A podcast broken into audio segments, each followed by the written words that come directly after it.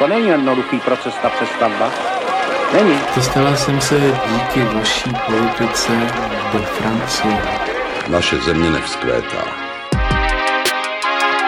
Posloucháte podcast Ústavu pro soudobé dějiny Akademie věd České republiky.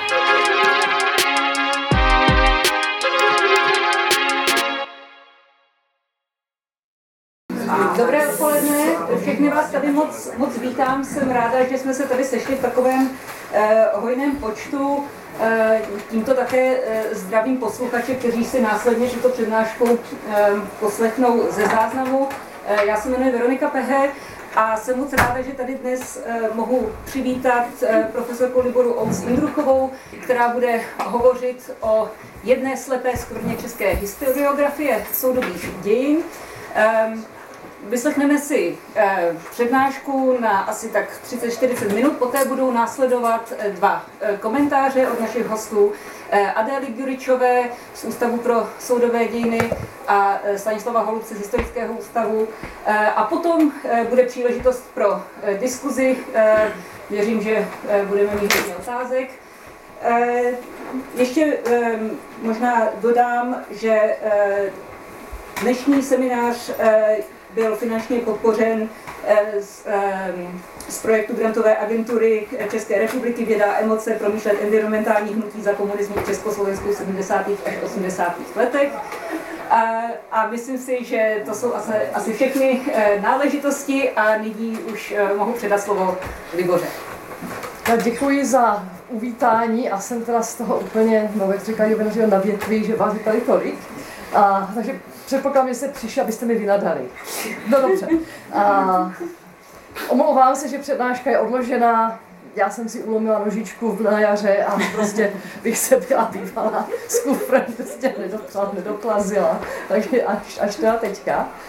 A já jsem Teďka je to seminář, takže jsem, jsem nechtěla něco jako číst formálně. A spíš jsem teda jenom si připravila nějaké slajdy a budu o nich povídat. A špatně jsem si připravila instrukce.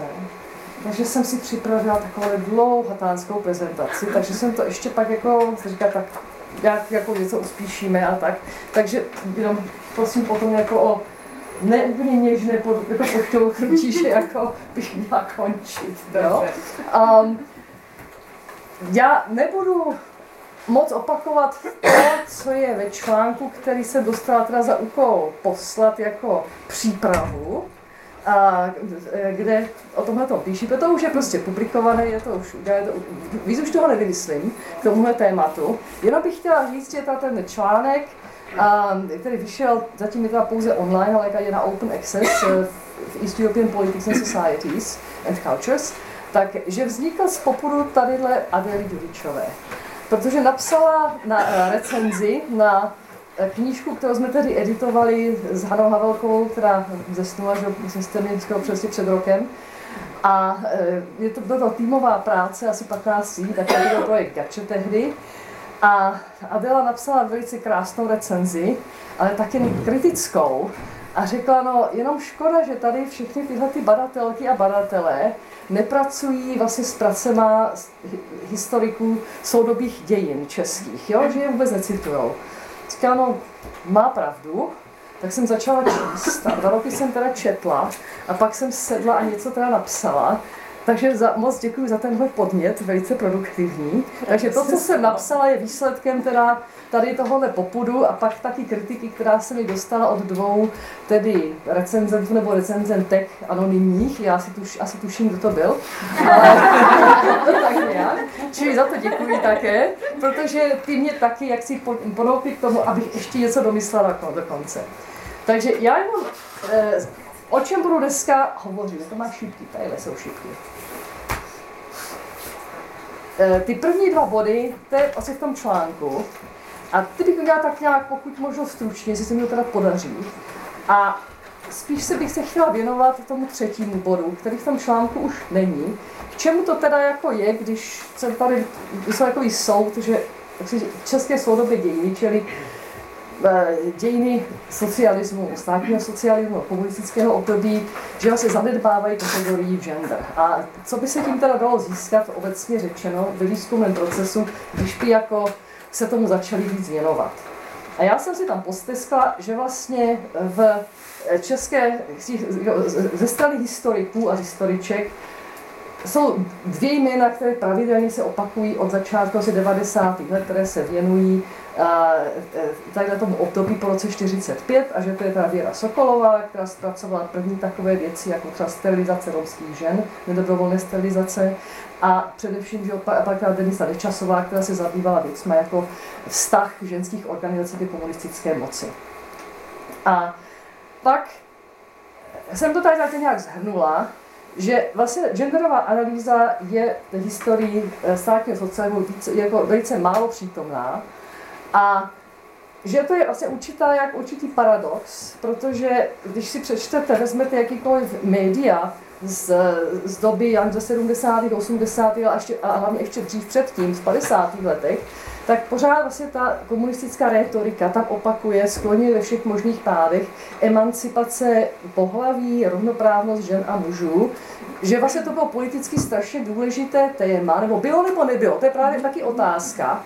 A jak to, že když já nevím, se dávají různé antologie, já nevím, politického myšlení nebo všech možných prostě oblastí socialistického období, tak tohle z toho jako úplně, nebo skoro úplně vymizí. A že vlastně je to a promarněná příležitost, protože je to vlastně nezmapované pole, které navíc, pokud jde o internacionalizaci české vědy, tak si v zahraničí téma velice žádané.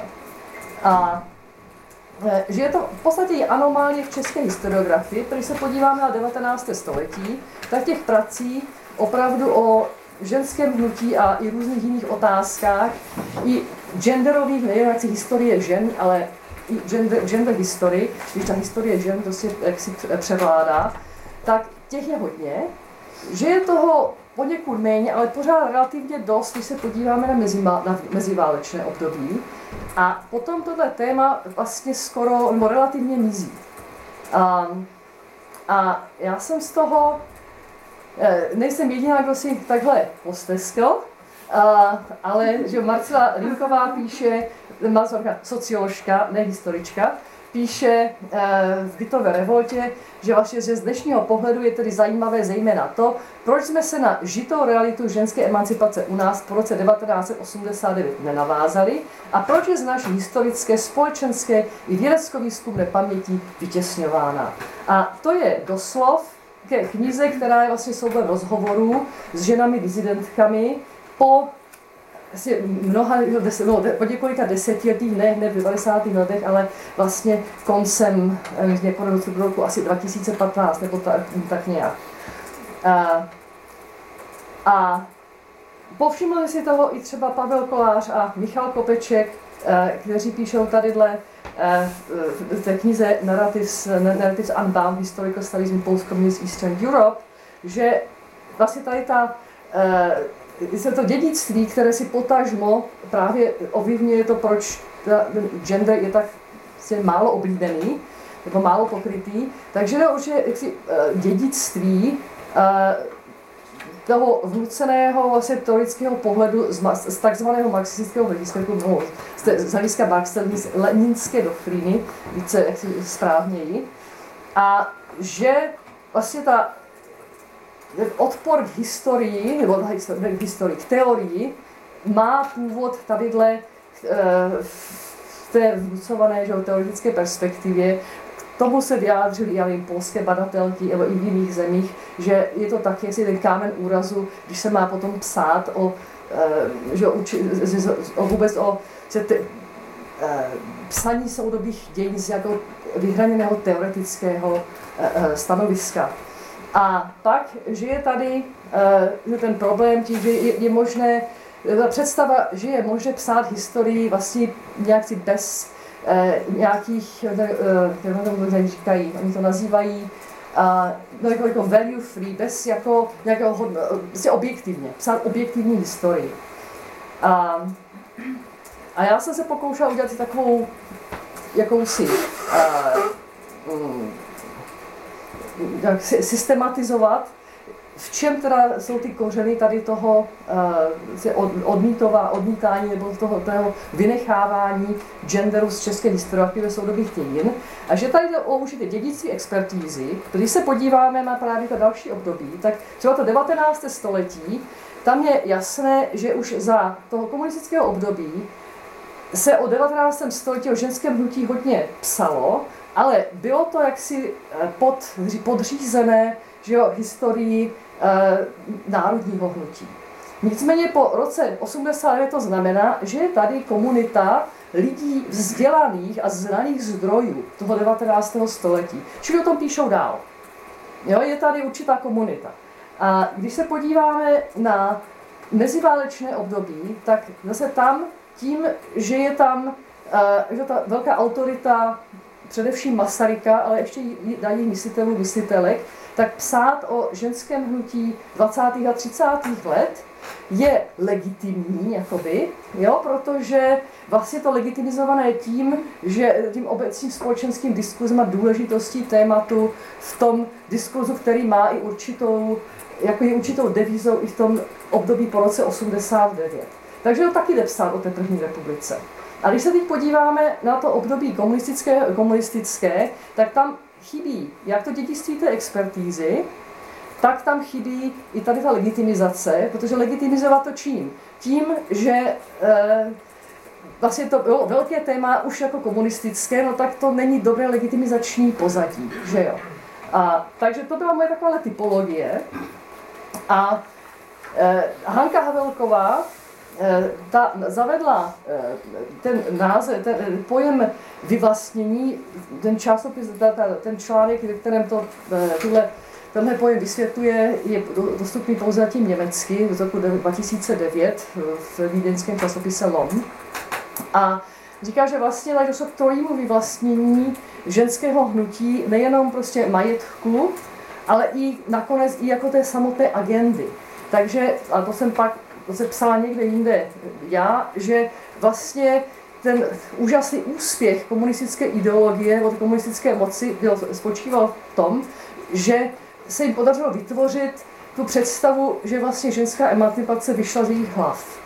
Jo, zatímco historicky to je v tom že holý nesmysl. A, a jaké jsou teda ty důsledky potom, co z toho teda dobře, tak nám to vypadlo ze soudobých dějin, nebo skoro to vypadlo, tak no, ty důsledky jsou zaprvé, že tam vznikají ty slepé skvrny a že, nám, že, že, že se neskoumají témata, eh, z hlediska třeba té důležitosti, kterou měli v té době, tak se dneska neskoumají, čili tím ztrácíme určitou část vědění o minulosti. A dochází nám samozřejmě k nepřesným interpretacím. A tady si vzpomínám jeden příklad. Ústav pro studium totalitních režimů měl si před lety nějakou přednášku, kde se psalo o, nešlo o socialistické období, šlo o okup, no, období okupace, ale to jako příklad to vystačí. Šlo tam o nucené práce eh, v Rajchu. A ten abstrakt začíná tím, že česká mládež prostě musela i v Rajchu dělat tam na nucené práce, kolik teda tisíc lidí to bylo a potom to bylo, jakou, prostě co to napáchalo, já nevím, končilo, že čeští muži. Jo, či začíná to mládeží a ten abstrakt pak končí, že čeští muži. Přitom každý, jo, asi v téhle společnosti to nemusím vůbec vysvětlovat, prostě na nucené práce museli všichni, svobodné ženy a, a muži. A když vlastně to takhle jako vynechám, tak tím, jako tím určitou předpojatostí toho pohledu, který je nereflektovaný, tak mi logicky dojde k naprosto nepřesné interpretaci nějaké dějinné události. No a co pak se objevuje taky, jsou eh, velice genderované výklady eh, a záměrně genderované, ale eh, historie, ale nejsou, to není to reflektované. A tímhle se asi tadyhle dopustím kontroverze. Tohle je můj příklad, kdy musím říct, že to mě nepotěšila tahle kniha, a, kdy tam se dočteme, že eh, Gustav Učíková byla fanatická, zatímco Gustav Učík byl zapálený. A vysvětlivka k tomu pak je pod čarou, že ženy kvůli své citovosti byly jaksi daleko náchylnější pro uh, tu komunistickou ideologii, takže zůstávaly jaksi trvale pod jejím vlivem. To je samozřejmě že lidová moudrost, nikoli vědecký závěr. Ale hlavně, když si člověk podívá toho obsahu téhle knihy, kterou teda určitě asi znáte, tak tam je jednoznačně, že tam je jako, myslím, že to je víc než polovina těch žen, které jsou tady zastoupeny, tak vlastně jsou to ženy, které se nějakým způsobem dostaly do konfliktu s tou státní mocí, nebo byly prostě nějak sankcionovány za to, že se právě vyjádří ty ideologii a jako k postupům komunistické strany kriticky. Jo, či to vůbec jako nesouhlasí, tady ten, ten úvod, do kterého je zabalená celá ta kniha a z toho pohledu je psaná, tak vůbec jaksi neodpovídá obsahově tomu, co se tady můžeme dočíst. Jako ty rozhovory nejsou, no, ten materiál tam vůbec jo, v tom není, není špatný, je to naopak velice zajímavé čtení, a, aspoň z mého pohledu. A, nebo máme tady že příklad a, z intelektuální historie, kdy se můžete dočíst tadyhle od Miloslava Purkrápka, sociologa, píše někdy na, že v polovině 90. let, a já to teda přečtu ten citát, protože to nahrává, za nejvážnější škodu na sociologii vedle politické a ideologické, kádrové i jiné, zvláště institucionální blokády, považují odliv talentovaných mužů ze sociologie, respektive malý zájem o tento obor v řadách mladé generace. Mezi mladými sociologi stále častěji nalezáme ženy. No a pak vychází kniha Dějiny české sociologie, která má, já nevím kolik set stran, 200 stran je, je věnovaných teda období státního socialismu. A tam vlastně pouze jedna žena má Eliška Kadlecová, socioložka náboženství, tam má... Erika, Erika, Erika, pardon, Erika Kadlecová tam má jako samostatné heslo, jinak všechny ostatní socioložky jsou tam tak zmíněny třeba jednou větou. Když se podíváte do rejstříku, tak já jsem to počítala, průměr to vychází na jednu stránku asi dvakrát, že se tam objevuje ženské jméno v odkazech a to jsou do toho započítané třeba i jako překladatelky. Jo, nejenom teda autorky. Takže to vypadá, že jako to není pravda, jo? Že, že, že by se těch žen tam natlačilo strašně moc, protože tady prostě v historii dění české sociologie nejsou. No, a když jsem nějak v té ve stejné době pracoval tady na téhle knížce, ve které jsem chtěla mít vzorek 50 na 50, jsem si usmyslela, že 50 žen, 50% mužů. A, a jinak to nebyla že kniha zvlášť, která se zabývala genderem vůbec. A, tak naopak nebyl vůbec jako žádný jako žádná nouze, nebylo to vůbec obtížné, tu kvótu těch 50% jako naplnit. Opravdu těch, těch obou žen, co publikovalo, byla spousta. Takže to je, to je ten příklad toho, kdy vlastně vznikají se nereflektované si genderově, uh, uh, genderové práce, nebo, gender, pra, nebo genderová interpretace historie, ale naopak pozitivní příklady, které tam taky zmítil, třeba tady v téhle práci se, se naopak je témat genderových se objevuje docela dost. Moje kritika toho je, že zůstávají na úrovni popisu. Jo, že tam to se nedo, nedochází k hlubší analýze, což se naopak povedlo tady, a kdy že Miroslav Vaněk a Pavel Mukě nejenom, že se věnují tématům genderovým, a já tady dám dvě, dva citáty a nezlobte se, já nebudu číst, protože to je celkem nudné. Uh, to si sami. Ne, ty citáty nejsou nudné, ale vidíte, že jsou prostě tyto to, témata, která v té orální historii že objevily genderová témata, ale tyhle dva citáty se úplně kvalitativně liší od tady tohohle. A ten já přečtu. Men and women remember their free time from different angles. Men basically separated their time in two categories, work hours and free time, with family time as a side topic. Women also divided their time into two major categories the workday and family time, with free time as a side topic. But even then, that mostly spent with their families.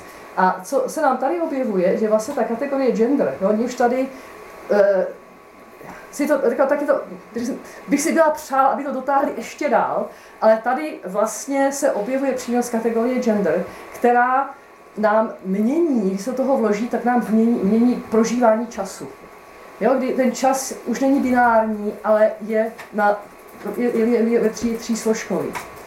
A teďka co s tím, jo? Co, co s tím budeme dál dělat. A že to mě udělalo velikou radost, tady, že tady tenhle ten posun.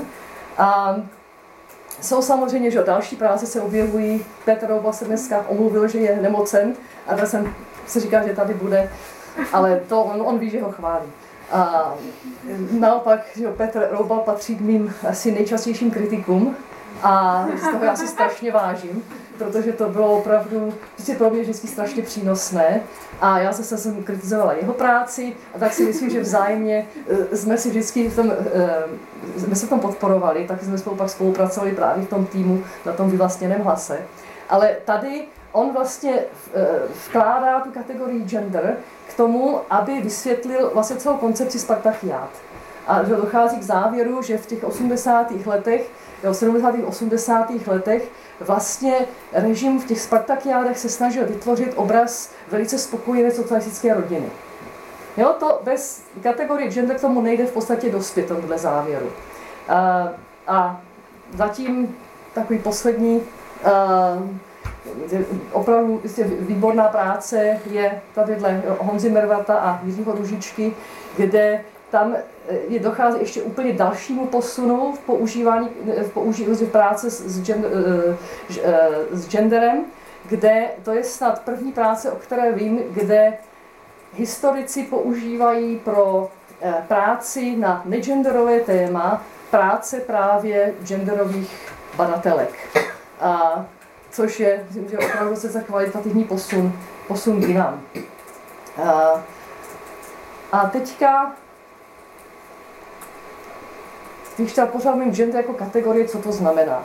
Ta definice vychází samozřejmě z John Scott, v roce 1986 napsal článek gender jako přínosná kategorie pro historickou, jako užitečná kategorie historické analýzy. A Myslím, že ten článek do dneška není do češtiny přeložený, je myslím přeložený do, do, do slovenštiny, takže jako je, je přístupný. A e, vlastně vložení jakékoliv kategorie do uh, interpretační perspektivy mi vždycky uh, nějak že ho, změní to, na co přijdu. Že když změní ten výsledek, změní pohled. A tak je to i s genderem, kdy vlastně vložení té kategorie do historické analýzy vlastně vede ke že spochybnění samotných kategorií výzkumu, metodologie, způsob kladení otázek. A John Scott říká, že gender je nejenom, uh, že je to prostě ten konstitutivní prvek sociálních vztahů, že prostě tam vždycky přítomen, ale, a to je právě důležité tady, že je nějakým způsobem uh, má co dělat s mocenskými vztahy.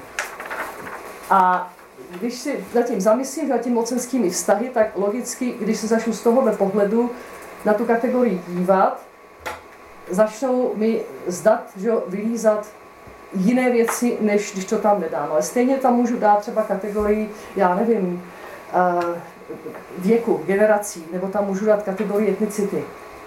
Jo? Bude to fungovat podobně. A, a když to člověk zestrušní, tak ten přínos je v tom, že zavedení do, uh, zapojení kategorie gender do, vědy, do historické analýzy nám poskytuje nové pohledy na staré otázky. O což nám ve vědě jde.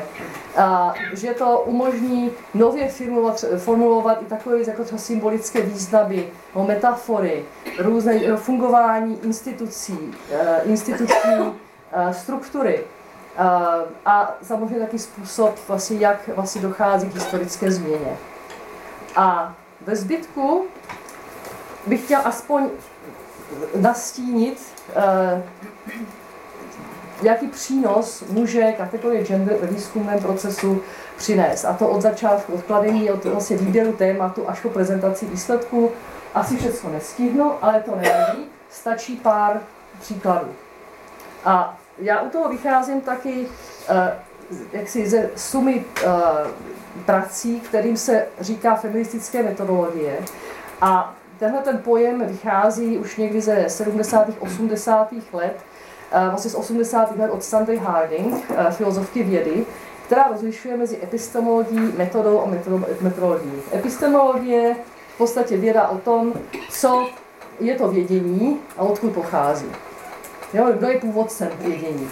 A metoda je pouze nástroj, neexistuje něco takové jako feministická metoda. To pro vás můžou metody, které feministky a genderové badatelky a badatelé třeba preferují, ale na těch není nic genderového. Jo, na tom, co je, eh, kde se to, ten přístup eh, pak projeví, je v té metodologii, což je aplikace určité metody z pozice určité epistemologie.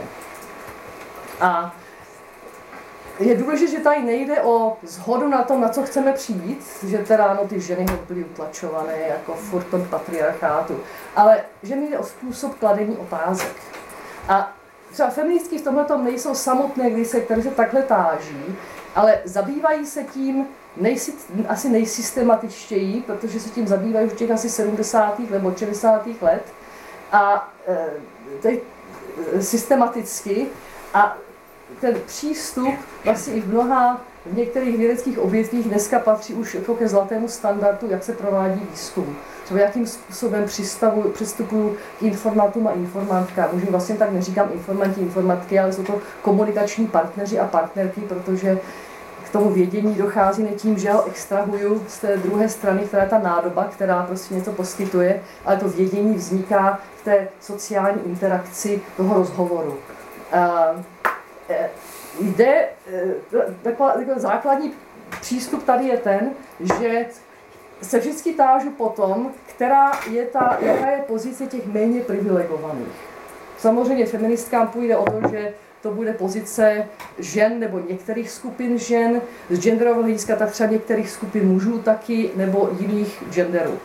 A, ale jde o, o tu pozici méně privilegovaného, a, a tím pádem potom o, o, o revizi a spochybňování kategorií vědy, a, pojmů kategoriálního aparátu i vůbec, a říkám celého je to suchování v terénu. A, příklad třeba, tadyhle hnedka u toho prvního fáze výzkumu, zvolení tématu a výzkumné otázky. A, oproti že tomu před, představy té čisté vědy, kterou prostě říkám, že to ne, nejenom já říkám, že to prostě neexistuje, že nemůže, čistá věda prostě není, jo? věda vždycky vychází od někud. Vždycky si už téma beru podle že z nějakého východiska, osobní zájem, prožitek, zkušenost, něco tam bude, nebo nějaký že hodnotový systém, ze kterého to vychází. A mám příklad třeba že z Ústru právě, Ústav pro studium totalitních režimů, kde, když se podíváte, co zkoumají, tak oni se mají to vynikající oddělení vzdělávání, které dělá, si myslím, že velice dobrou práci, ale většinou ta témata jsou značně militarizovaná. A, takže se ptám, že odkud se kladou, odkud se berou výzkumné otázky, že nejsou prostě odnikud. A teďka vlastně, čí otázky to jsou, čili z jaké pozice nebo z čího zájmu tu otázku kladu. No a to je logické, že jestliže tímhle začnu, pak tak to má důsledky pro všechny další fáze eh, eh, výzkumného procesu. A musím dojít k závěru, že nepředpojatý výzkum, čili čistá věda, prostě neexistuje. Že tam ta předpojatost prostě vždycky je. A jestli můžu uvést pár příkladů, tak je, že určitě existuje hierarchie otázek v každé vědecké disciplíně. Ne všechny otázky jsou si rovnocené. A častěji se třeba zkoumají že rozdíly, než se zkoumají e, podobnosti. Třeba v mojí disciplíně v sociologii, kde momentálně nějak přebývám, tak tam se pořád prostě do nekonečna zkoumají rozdíly mezi pohlavími. Jo? Podobnosti se zkoumají daleko méně. Přitom my víme, že rozdíly jako v rámci jednoho pohlaví jsou daleko větší, než v rámci jednoho pohlaví a hlavně jako biologické pohlaví jako takové prostě moc v sociálních vědách nemá jako moc žádnou důležitost velikou, jako praktickou, jo, pro produkci vědění. A, čili daleko, víme, že daleko častěji zkoumají rozdíly mezi východem a západem, než podobnosti pořád se zkoumají, čím byly ty komunistické režimy, čím byly výjimečné. V Ústru třeba, nebo i jinde, že velká debata o tom, jako jestli, že je zkoumat, že zkoumat násilí státního aparátu je daleko důležitější a dokonce správnější, než zkoumat každodennost. Jo, ta každodennost je nějak jako jednak nezajímavá, jednak jako závadná, protože vlastně neukazuje, jak ten státní aparát byl násilný. To přesně nereprodukuju svůj vlastní názor na tohle a myslím, že tady té přítomné společnosti určitě také ne. A, ale je jasné, že tady ta hierarchie prostě existuje. A, a jedna, tady ta e, feministická metodoložka zhrnula tak, že vlastně výzkumné otázky e, daleko častěji zkoumají nedostatky těch, kteří jsou v nějakém už znevýhodněném postavení, než aby zkoumali ne, nebo nedostatky těch, kteří jsou, mají, mají sociální moc. A jako příklad třeba by se dalo uvést, Můžu se zeptat, jak socialistický režim řešil problém zaměstnaných žen? Zase, že je to věta, která se opravuje. Problém zaměstnaných žen se skloňuje ve všech párech socialistických médiích, eh, v televizi, v politických eh, projevech. Ale můžu se třeba zeptat, jak socialistický režim řešil zapojení otců do výchovy. Po té otázce můžete pátrat, nalezete ji velice zřídka. A jak si pro historiky je to, je to naprosto, jak si myslím, že je to naprosto srozumitelné, že otázky se kladou z pozice těch privilegovaných, historie je psaná vítězí, nikoli poraženými a ten, že je to srovnání jaksi případné tady. A, a tohle třeba pak vede ty, ty otázky zaklazejí se privilegované pozice, třeba k naturalizaci, třeba genderových nebo i etnických rozdílů. Jo, že třeba, no jo, tak ty ženy, oni byly citové. A nespochybně si, je to tak. Než by si ten historik položil otázku, je to tak skutečně, na čem se to zakládá. A když pak přikročím k výběru teorie, a zase teorie a celý pojmový aparát jsou často genderované, ale nejsou kolikrát konstruovány tak, aby umožňovaly genderové interpretace, čili musí mít nějakou teorii genderu, když chci použít kategorii genderu pro analýzu, ale také můžu použít teorii, která není primárně určená ke studiu genderu, aby mi eh, pomohla odkrýt genderové významy. A ten důsledek je jasný, docházím, jestli do, dojdu k větší přesnosti eh, v tomto případě historického poznání protože nebudu tvrdit že je to univerzálně platné, no tak obkladal jsem tadyhle kousek, ten, tady to platí za těchto podmínek a dál prostě nevím. A, klasický příklad je Foucault, že jo? ten je prostě proslulý tím, že v celé historii sexuality on nevidí gender. Přesto je jeho teorie velice produktivní pro uh, genderové badatelky a badatele, uh, právě jeho že, pojem diskurzu strukturovaného mocí. Když se podívám třeba do Eh, pojmového aparátu, klasický že práce, eh, je genderovaný pojem, protože v klasické sociologii nebo v sociální historii odkazuje na práci placenou, což je druh práce, který v určitém historickém období se stane uh, jaksi pojmem, který se spojuje spíše typicky s muži než s ženami. Uh, oddělí, oddělení práce od péče jo, je, je genderované. Přitom, uh, že to je zase další tady eh, ta kritika, že se odděluje vlastně ten eh, předmět nebo ta kategorie od sociálního kontextu. Že málo, jenom ti privilegovaní si mohou dovolit oddělení práce od péče. Pro většinu z nás jsou tyhle dva pojmy vždycky spolu spojené nějak. Jo, těžko se můžeme z nich úplně odosobnit, ale když si přečtete kolik prací ze sociologie i do dneška, tak jsou to dva pojmy, které jako kdyby existovaly v rozdílných světech. Jo? Buď prostě zkoumáme práci, nebo zkoumáme péči. Znovu skončit, co? Ještě tak minut. Dobře. Um, já tady jsem chtěla podotknout, že vlastně je to zvlášť uh, důležité pro období, případné pro období státního socialismu, který zasahoval věci do soukromého života. Takže jako oddělovat veřejné a soukromé zrovna v tomhle, v tomhletom eh, eh, režimu přijde velice problematické a vlastně škodlivé nebo ochuzující o hloubku poznání. Jo, když se třeba podíváme na statistiky, já nevím až do kterého roku, určitě minimálně do poloviny 90. let, eh, tak se vůbec třeba ne, ve formách násilí, tam máte různé kategorie statisticky, formy násilí, ale není tam kategorie domácího násilí. Jo, ta se objevuje až daleko, daleko později. Myslím, že ze všech zemí východního bloku, když jsem se na ty statistiky díval, myslím v roce 90 nebo 91, tak uh, jenom Polsko sledovalo kategorii domácí násilí. Jo, jiná, jiná země prostě vůbec se podíle neměla zavedenou. Uh, když jo, další, přijdu v další fázi, teď už mám teorii, začnu sbírat data. Tak zase metoda sběru dat a osoba výzkumníka nebo výzkumnice ovlivňují, jaká data zhromáždí. Což je, možná je to víc, nebo určitě je to pravda spíše o třeba orální, orální historii v tomhle případě, než o archivní práci, ale i o archivní, u archivní práce to bude. Které fondy budu spíše studovat, kam se budu dívat. A bude to vycházet z toho pozicionování. V tom, té orální historie je to daleko že nápadnější tím, že tam jde o přímou interakci. My to víme známe ze sociologie, že když e, pošleme e, ženu, muže nebo někoho, že transgender dělat rozhovory, tak se bere prostě jiná data. Ne špatná, prostě jiná. Jo, ty lidi mu řeknou něco jiného, jo, když je to jako same sex, nebo teda jako když mají z stejného pohlaví nebo rozdílného pohlaví.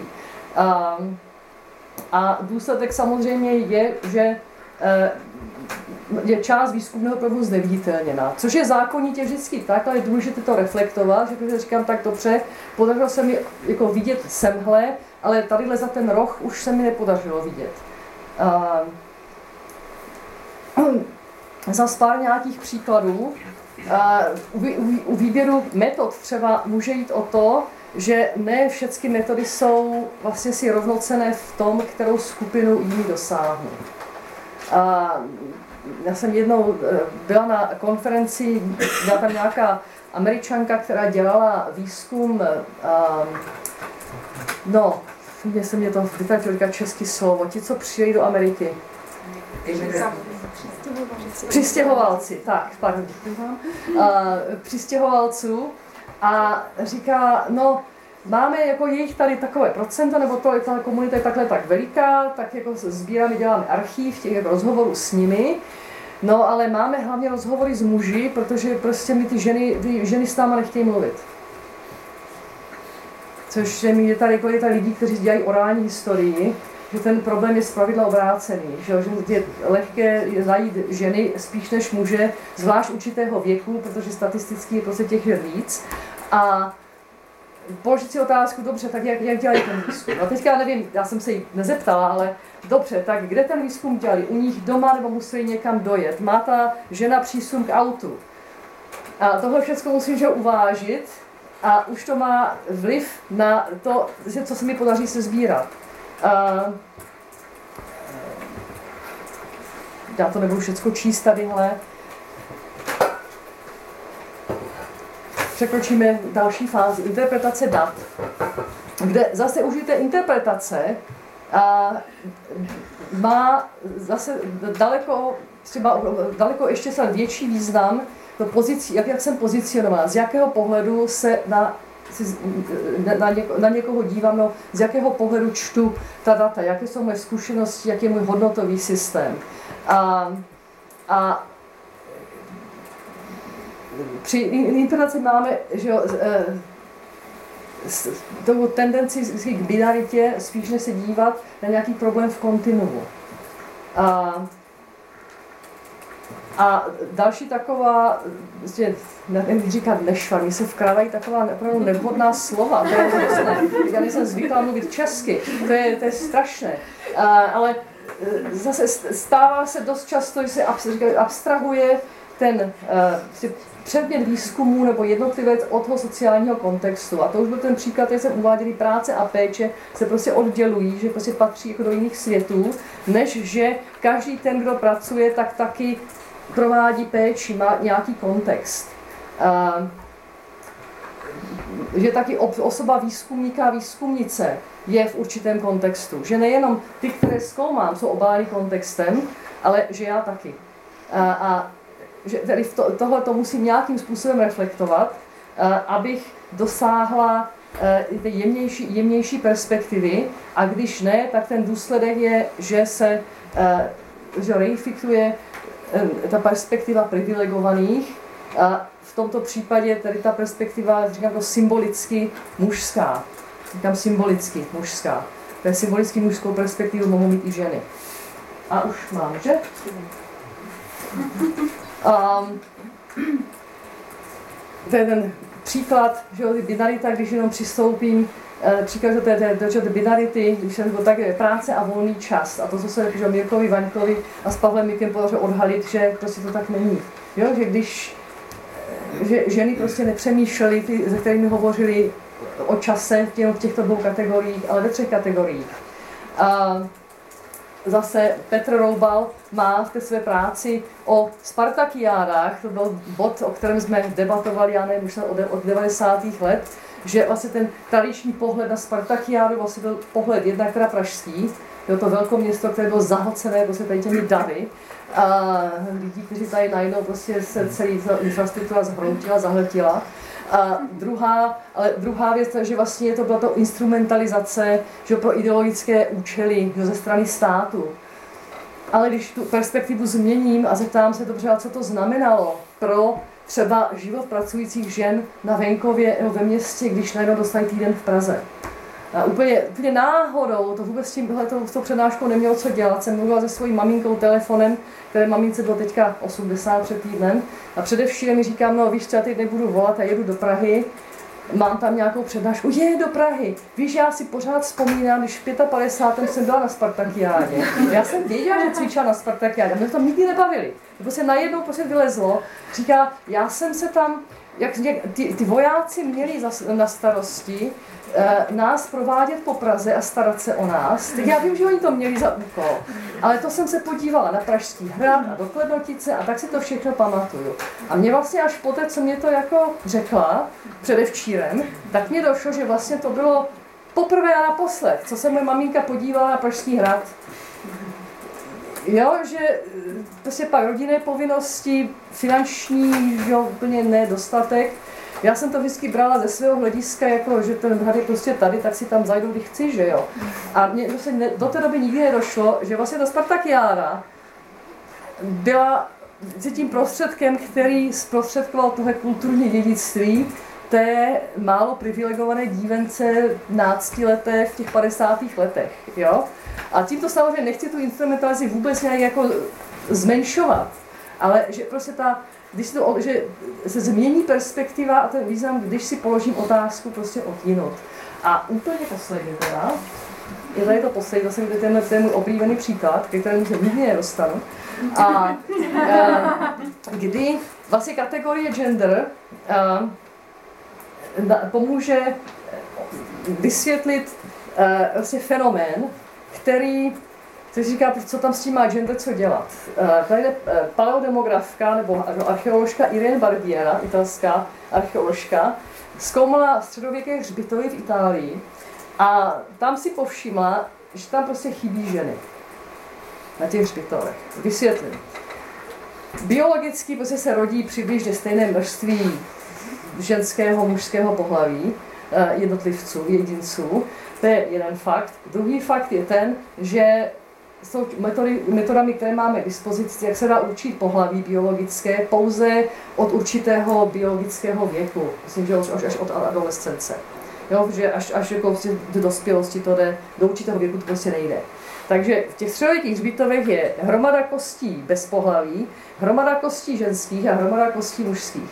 A těch, ta hromada těch kostí ženských je prostě menší.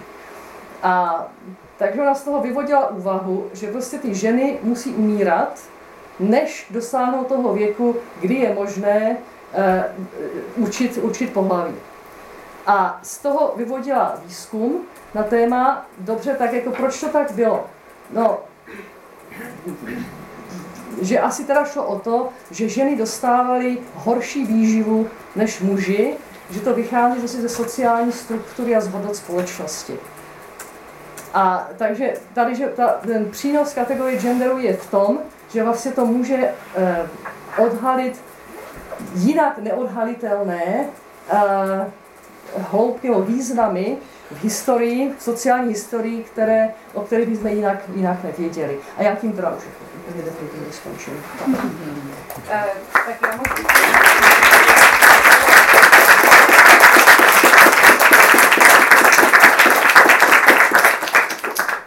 děkuji Liboře za e, tu přednášku a teď tedy e, poprosím naše koreferenty, záleží, jak jste se e, dohodli mezi sebou, kdo kdo půjde první. My jsme se dohodli, že já začnu.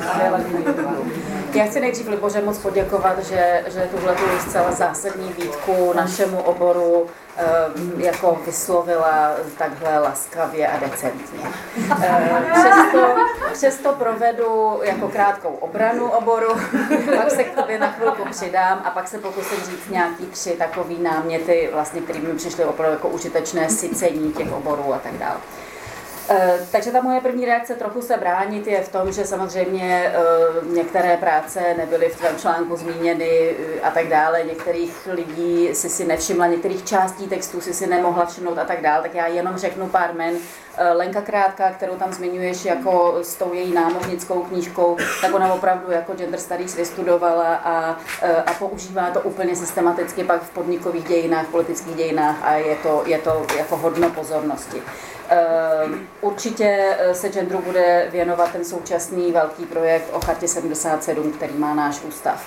Eh, Tomáš Zahradníček má veliký projekt v Tačru o fotografce Dagmar Hochové jako poslankyni a vlastně jako jejím obrazu fotografky eh, závislém na její genderové identitě. Jo, to bude určitě strašně zajímavé. A konec konců i ta naše společná knížka, tedy Zahradníček Juričová, návrat parlamentu, má právě jako velkou sekci věnovanou různým mm, genderovým rozdílnostem v končícím socialistickém parlamentu v těch obnovujících se demokratických stranách. Jo? Jediný příklad je, že strany prostě vlastně vysílaly ženy do těch méně Eh, výhodných pozic, to znamená Slováci do Prahy, do federálního shromáždění, protože prostě to bylo zabitý pro slovenskou politiku a naopak Češi je víc dávali do České národní rady než do federální. Jo, takže jako my tam vlastně o tom píšeme a samozřejmě i na základě rozhovoru o tom, co to znamenalo eh, ten, ten velmi jako náročný parlamentní provoz právě pro, pro uh, obě ty poloviny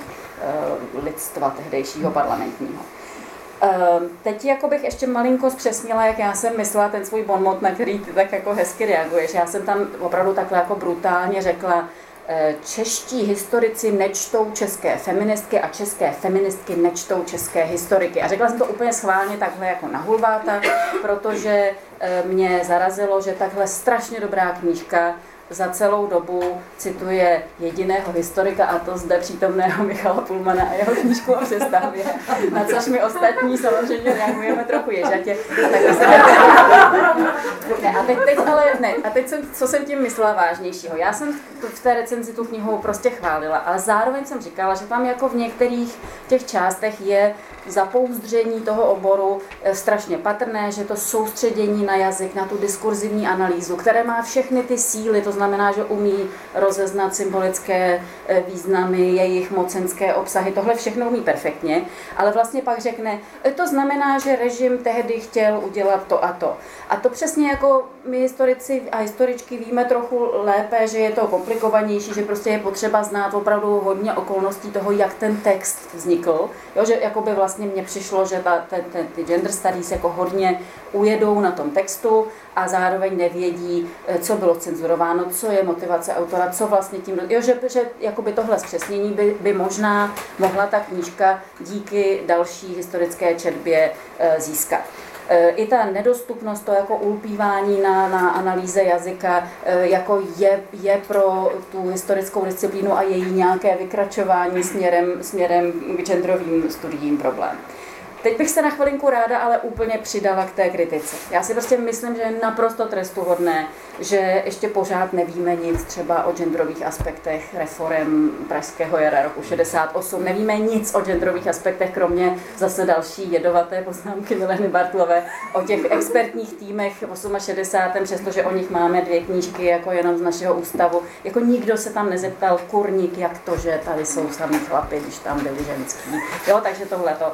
Nevíme nic o genderových aspektech politické participace za socialismu a tak dále. Nemáme internalizováno to, že bychom se vlastně ptali, eh, koho jsem to teda dal do těch poznámek, když jsem vybral tři nějaký příklady, jo, jako, a zrovna to byli muži. Nemáme, nemáme eh, prostě internalizovanou snahu o zastoupení ženských autorek ve všech možných jako bilancích.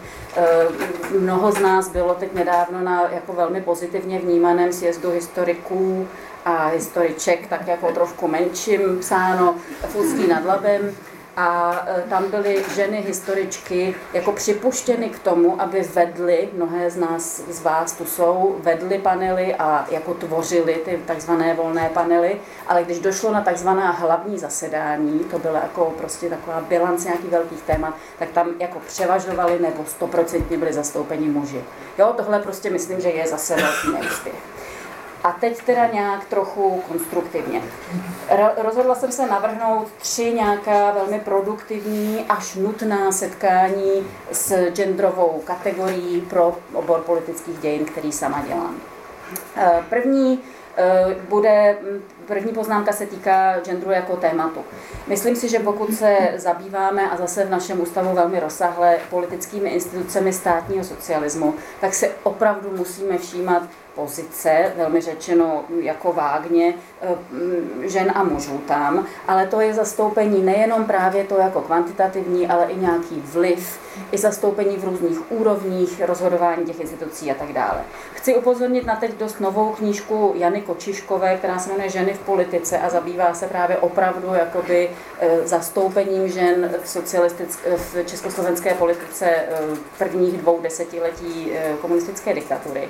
A myslím, že už opravdu nám nestačí to, co já zase prostě přednáším a často tak jako rychle řeknu, když, když se snažím eh, tu diktaturu eh, charakterizovat, že je patrné, že ženy byly zastoupeny velmi jako rozsáhle kvantitativně třeba v těch socialistických zastupitelských sborech. V 80. letech československé parlamenty měly skoro třetinu žen a zároveň tam ale nikdy nezastávaly nějaké uh, ženské agendy, vystupovaly mnohem méně než muži uh, a tak dále. A teď vlastně jako čím víc té dokumentace jsem z tohohle hlediska viděla, tak musím říct, že je to ještě komplikovanější, že opravdu jim jsou přidělovány velmi specifické funkce. To znamená, že eh, jako ženy nepředsedají významným grémím, to je ta teze Aleny Wagnerové, jako čím důležitější grémium, tím méně žen, jo? čím mocnější grémium, tím méně žen, takže samozřejmě ve vládě, politbyru a tak dále ty ženy nejsou ale třeba vždycky eh, ženy ověřují zápis. Jo, z řad toho eh, výboru, jako, to, jako tohle to můžou, nebo, nebo vlastně skoro vždycky jsou zastoupeny a většinou vedou nějaké kontrolní výbory, kontrolní instituce.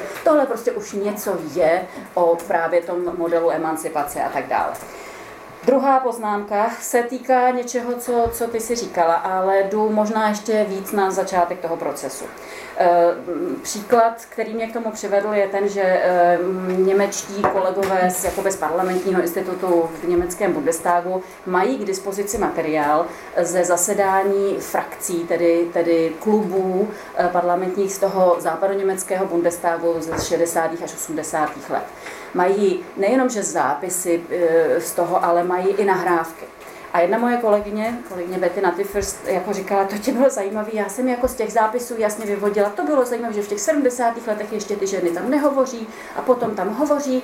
No a pak jsem si pustila ty nahrávky, ty jo, a oni mluvili v těch 70. letech. Jo, takže jako ještě jednou, zapisovatel nepovažoval Eh, tu ženskou poznámku za dost důležitou, aby ji zaznamenal. A já říkám, dobře, ale to jsou přece prameny, s kterými jsme zvyklí pracovat. Jo? Takže jako, když jdeme do jako jakéhokoliv institucionálního archivu, tak my musíme se nejdřív jako zeptat, eh, nemám nějakou kontrolu, možná, že to, že tam ta žena nebo, nebo kdokoliv jiný, a k tomu se hned dostanu, není, neznamená, že tam nebyl a nemluvil. Jo? Takže, takže vlastně jako genderová kategorie, jako nutný obsah kritiky a interpretace pramenů systému, tedy našeho jako úplné, úplného základu toho našeho historického chlebíčku a řemesla.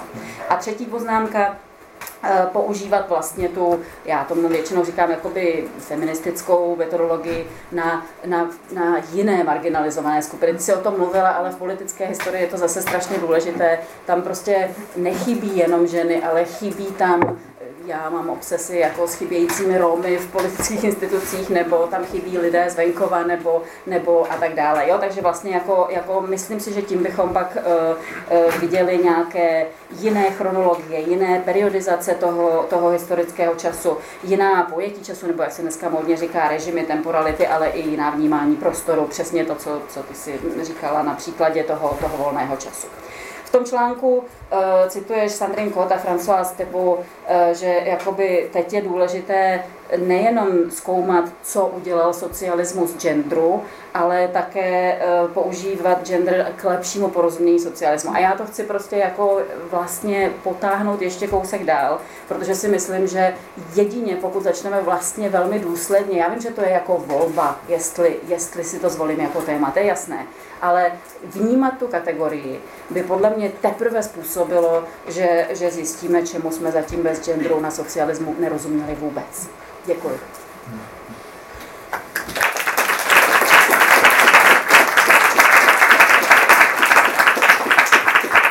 Díky moc a teď ještě tady poprosím eh, druhý koreferát. Tak mnohé bylo řečeno, ale taky bych chtěl poděkovat eh, za zajímavou přednášku. Já to zkusím vzít eh, z trochu jiného konce.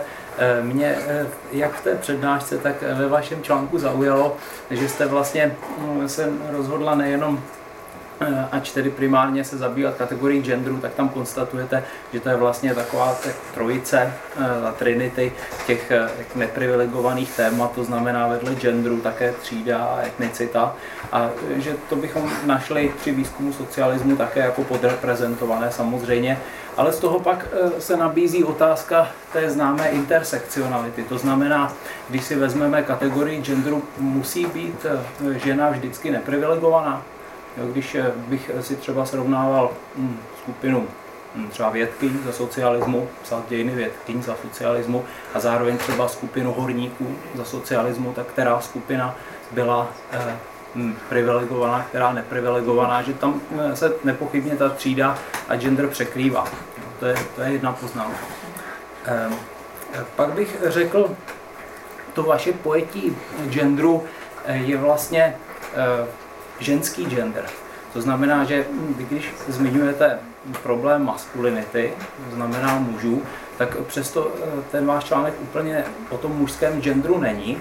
A když jsem slyšel vaši přednášku, tak jsem si zase kladl otázku, nakolik říct, že dějiny genderu znamenají dějiny neprivilegovaných, tak eh, je to, mm, je to úplně udržitelné, protože můžeme psát dějiny mužského genderu, dějiny maskulinity a zároveň můžeme konstatovat, že muži jsou privilegovaní. Takže možná to kladu otázku, jestli skutečně znamená psát gender history s předpokladem, že píšeme eh, dějiny neprivilegované skupiny. Ehm, tak eh, a pak ještě metodologicky eh, mě tam napadla třetí poznámka. Vy si myslím, mm, že mm, mm, asi záslužně rozlišujete mezi eh, dějinami žen a dějinami genderu. Tam konstatujete, že v 19. století v historii, historiografii 19. století eh, převažuje ta perspektiva dějiny žen a nikoli gender history. Ale já si kladu otázku, nakolik to nejsou spojené nádoby nakolik ten přechod mezi dějinami žen a dějinami genderu není plynulý. Jo, jestli eh, je možné psát dějiny genderu bez dějin, dějin žen, jak, jaký je tam úplný vztah. Jo. Protože já bych mnohé práce měl eh, velmi, měl velké obtíže zda je zařadit mezi dějiny žen a dějiny genderu. Takže hm, tohle to by mě zajímalo, hm, jako na základě jaké definice by to šlo rozlišit. Tak eh, to byly takové ty mé eh, tři eh, metodologické poznámky. No a pak bych si dovolil hm, ještě hm, hm, možná doplnit tu agendu, kterou vy nabízíte. Vy tam zmiňujete určitý obrat v české historiografii v posledních pěti letech, že těch prací na téma gender přibývá což je samozřejmě v pořádku. Tady by se nabízela otázka, jak je na tom vůbec česká historiografie v porovnání třeba s polském, slovenském, maďarském. E, jestli to u nás opravdu křičí, anebo jestli jsme zhruba tak na stejné úrovni jako ostatní postkomunistické země a pokud jsou tam nějaké rozdíly, tak třeba proč? Jestli to souvisí nějak, řekněme, s velkým uzavřením české historiografie za normalizace světu nebo českých společenských věd světu, třeba víc než v Polsku, než v Maďarsku. Jo, ale eh, to srovnání by se tam nabízelo, byť ta data nemusí být dispozice. Eh, no, a pak eh, samozřejmě, co se týče toho obratu vámi konstatovaného v posledních pěti letech, by se také nabízelo, řekněme, nevybírat jenom ty nejznámější příklady, které jste tady záslužně zmínila, ale třeba pokusit se o nějakou kvantitativní analýzu. Třeba by nás napadlo právě u zmíněných sjezdů historiků, jak se proměnilo složení panelu. To znamená, že já bych ohádal, že třeba před 20 lety možná nebyl žádný, třeba na sjezdu v Hradci Králové 90, kolik 8, možná nebyl žádný, nebo jestli byl, nevím. Jo, ale jestli tam je vidět nějaký posun nebo jiný takový jako datový set, se nabízí třeba mm, dizertace. No, jak se mm, bohužel nemáme v současnosti žádnou databázi českých dizertací z historie obájených.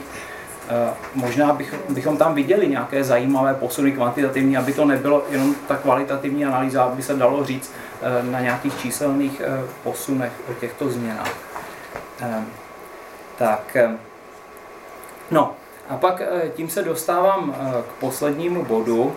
A sice eh, vy tam velmi dobře diskutujete otázku vlastně, proč tak málo českých, české historiografii těchto témat. Já bych řekl, že tam mm, je několik faktorů, které by šlo více zdůraznit. V první řadě nás napadne ve srovnání historie a sociologie ta historie je pořád ještě mužský obor. Já si vzpomínám, jsem studoval oba dva obory. Když jsem nastoupil na fakultu v roce 97, tak mezi studenty historie, tady na Pražské filozofické fakultě, tam byla třeba tak čtyři pětiny mužů, bych hádal, jedna pětina žen. A když jsem studoval sociologii, tak tam to bylo skoro naopak. Jo, nebo možná tak jedna ku dvěma, jo, jeden muž na dvě ženy. Že řekl bych, že to bylo vidět na těch, eh, možná i do dneška na těch filozofických fakultách, takové mužské obory jako politologie, historie a proti tomu eh, takové obory s vyšším zastoupením žen, psychologie, hmm, právě ta sociologie a tak dále. Eh, takže možná, jestli to hm, nějak nesouvisí čistě, hm, čistě s, tím, s tím zastoupením. No. A eh, pak bych řekl také možná jedno vysvětlení, proč teda se tak málo píše o tom genderu za socialismu. Určitě to vychází z toho paradigmatu totalitarismu, který vlastně redukuje dějiny socialismu na násilí. A samozřejmě, že víme, že častější pachatelé i oběti násilí, těch politického násilí, jsou muži a jak mezi, řekl bych, mezi pachateli, tak mezi obětmi. A mm, bohužel z toho pak eh, bych řekl, ty ženy vypadají. Jo, to dávám, dávám na úvahu. Jestli čistě ta um, dominance toho totalitního paradigmatu to nějakým způsobem neposunovala. A spíše bychom řekli, že právě eh, ti historici, ať už dělají vámi zmíněné třeba armádní dějiny nebo dějiny násilí, že to samotné téma nemusí být problém. Problém je, eh, že ho neuchopují pomocí genderu, protože i dějiny hm, vojenství, armády se dají uchopit pomocí genderu, třeba jak ukazují práce Rudolfa Kučery nebo hm, hm, Lutečky. Eh, nebo právě i dějiny násilí se dají chápat pomocí kategorií eh, genderu. A pouze oni to nedělají. Eh, no. Pak bych řekl, vy tam také zmiňujete tu otázku těch politických dějin a pochopitelně z politických dějin vypadá gender tím, že je politika dominována muži.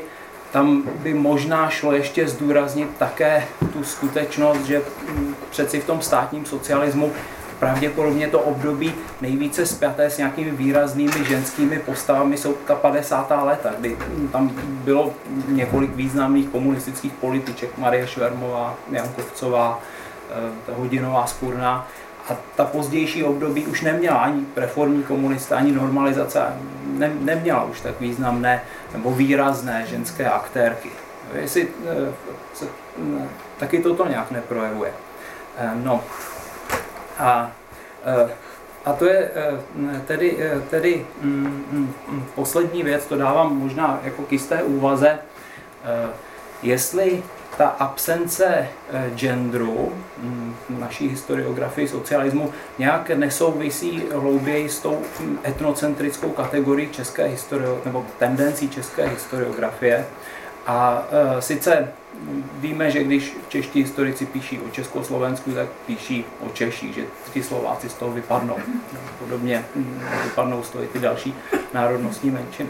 Jo, jestli e, víme ty, ty binární kategorie, že jo, muž, žena, Češi, Slováci, jestli, jestli se to tam, jestli to je taková možná moje spíš jako, spíš jako kacířská úvaha. No a poslední věc, co byste zmínila úplně v závěru vlastně toho článku, je otázka vztahu mezi veřejnou prezentací historie a mezi tedy tou historiografií, kde my samozřejmě vidíme na každém kroku, že eh, těch žen je eh, málo v učebnicích, že po ženách se málo pojmenovávají ulice, eh, že hm, třeba v Německu je samozřejmě ta velká svým způsobem moda vyzdvihovat ty tzv. Frauenorte, to znamená mm, označovat pamětními deskami nebo nějakými informačními tabulkami místa spojená ve městech s dějinami žen a toto u nás neexistuje. Nebo když se podíváme i na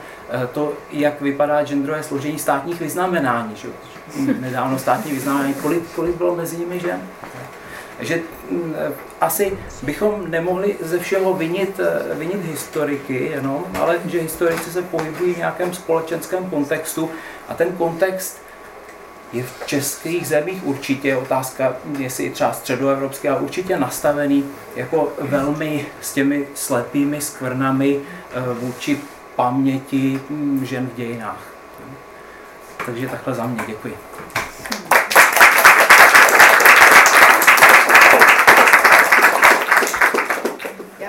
děkuji za oba komentáře.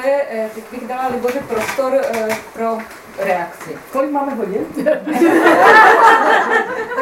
hodin času na reakci. Já si muset vybírat, že jo? Um, vybírat ano, ale máme ještě poměrně dost času, takže určitě... Nebo publiku mám Publiku má otázky, ale věřím, no. na ně dojde. Já teďka vypadala, jsem vám chtěla odpovědět na to poslední hnedka teďka. Vyznamenání, ty vyznamenání, ty Frauenorte, ten kontext společenský. Teď je to úplně vypadlo. To jo, já to jenom asi stejně taková jízlivá poznámka. Moc děkuji za oba dva koreferáty.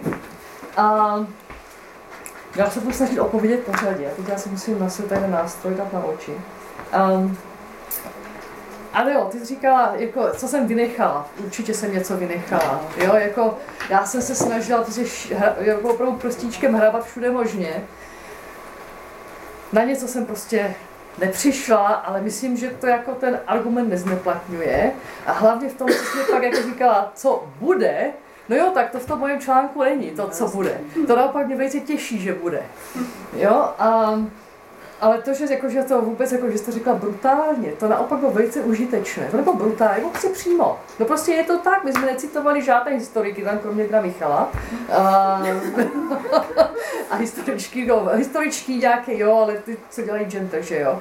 A ty to prostě tak, No, oni necitují nás, asi ta, příklad je ta oral history, uh, že, že Mirek Vaněk, jak tam mají prostě opravdu ten, ten, ten objev té kategorie, prostě gender a času, tak oni v celé té publikaci necitují vůbec jako nikoho z genderových jako badatelek a badatelů.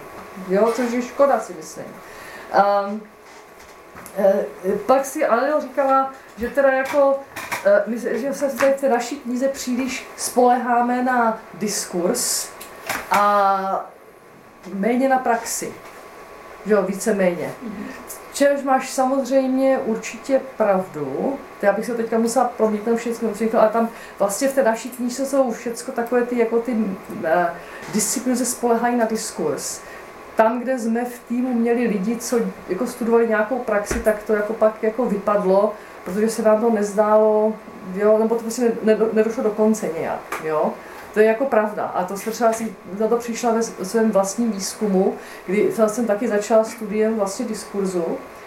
A pak, když jsem pracovala té knížce k té cenzuře, tak tam mě naopak došlo, že vlastně ty studie diskurzu se já dostanu opravdu na začátek, protože já objevím diskurs moci, ale ta praxe jako co, takže jsem se musela naučit prostě jiné metody, aby ty dva se pak dali spojit. Jo? Takže to je určitě něco, co je potřeba je třeba se podívat na tu praxi, jak to vypadalo, něco si přečtu a teďka takže ten kontext té praxe musí uh, se studovat zároveň, že? jinak tam zase vzniknou úplně jiné slepé sklemy. Že? A jak se zmínila ty, ty, ty, ty, ten gender na konferencích, to nezastoupení, jo? to má co dělat vlastně s, s, s, některými vašimi poznámkami potom. Jo, to je taky něco, kdy já když na konferenci na nějaké téma nebo čtu konferenční program v Británii, ve Skandinávii, tak jako spíš je tam méně mužů než žen a když je to totéž téma v Česku, anebo v Německu teda ještě, tak tam tako nelze najít, jo, v podstatě. A taky je to, jo, pak, což zase, a tím taky odpovím na některé z vašich poznámek, jako proč tomu tak je, no to přesně ten kontext, o kterém jsem mluvila, kdy některé, některá témata prostě jsou, vlastně témata jsou hierarchicky uspořádána, některé jsou považována za prostě důležitější než jiná a to je kromě jiného i genderované. Jo, a to má i dělat, já nevím, s tím, když se podívám na uh, dějiny, politické dějiny. Co je to politika? Jo, zase jako ten, co mám na mysli, tím řeknu, je to politické, je to politikum. Co to je? Je to jenom prostě dějiny, já nevím, parlamentu a zase kterých témat, že jo? Že některé prostě nejsou důležité, tak se vynechají. Nebo je to, uh, je třeba politika regionální taky, nebo témata, která nepatří do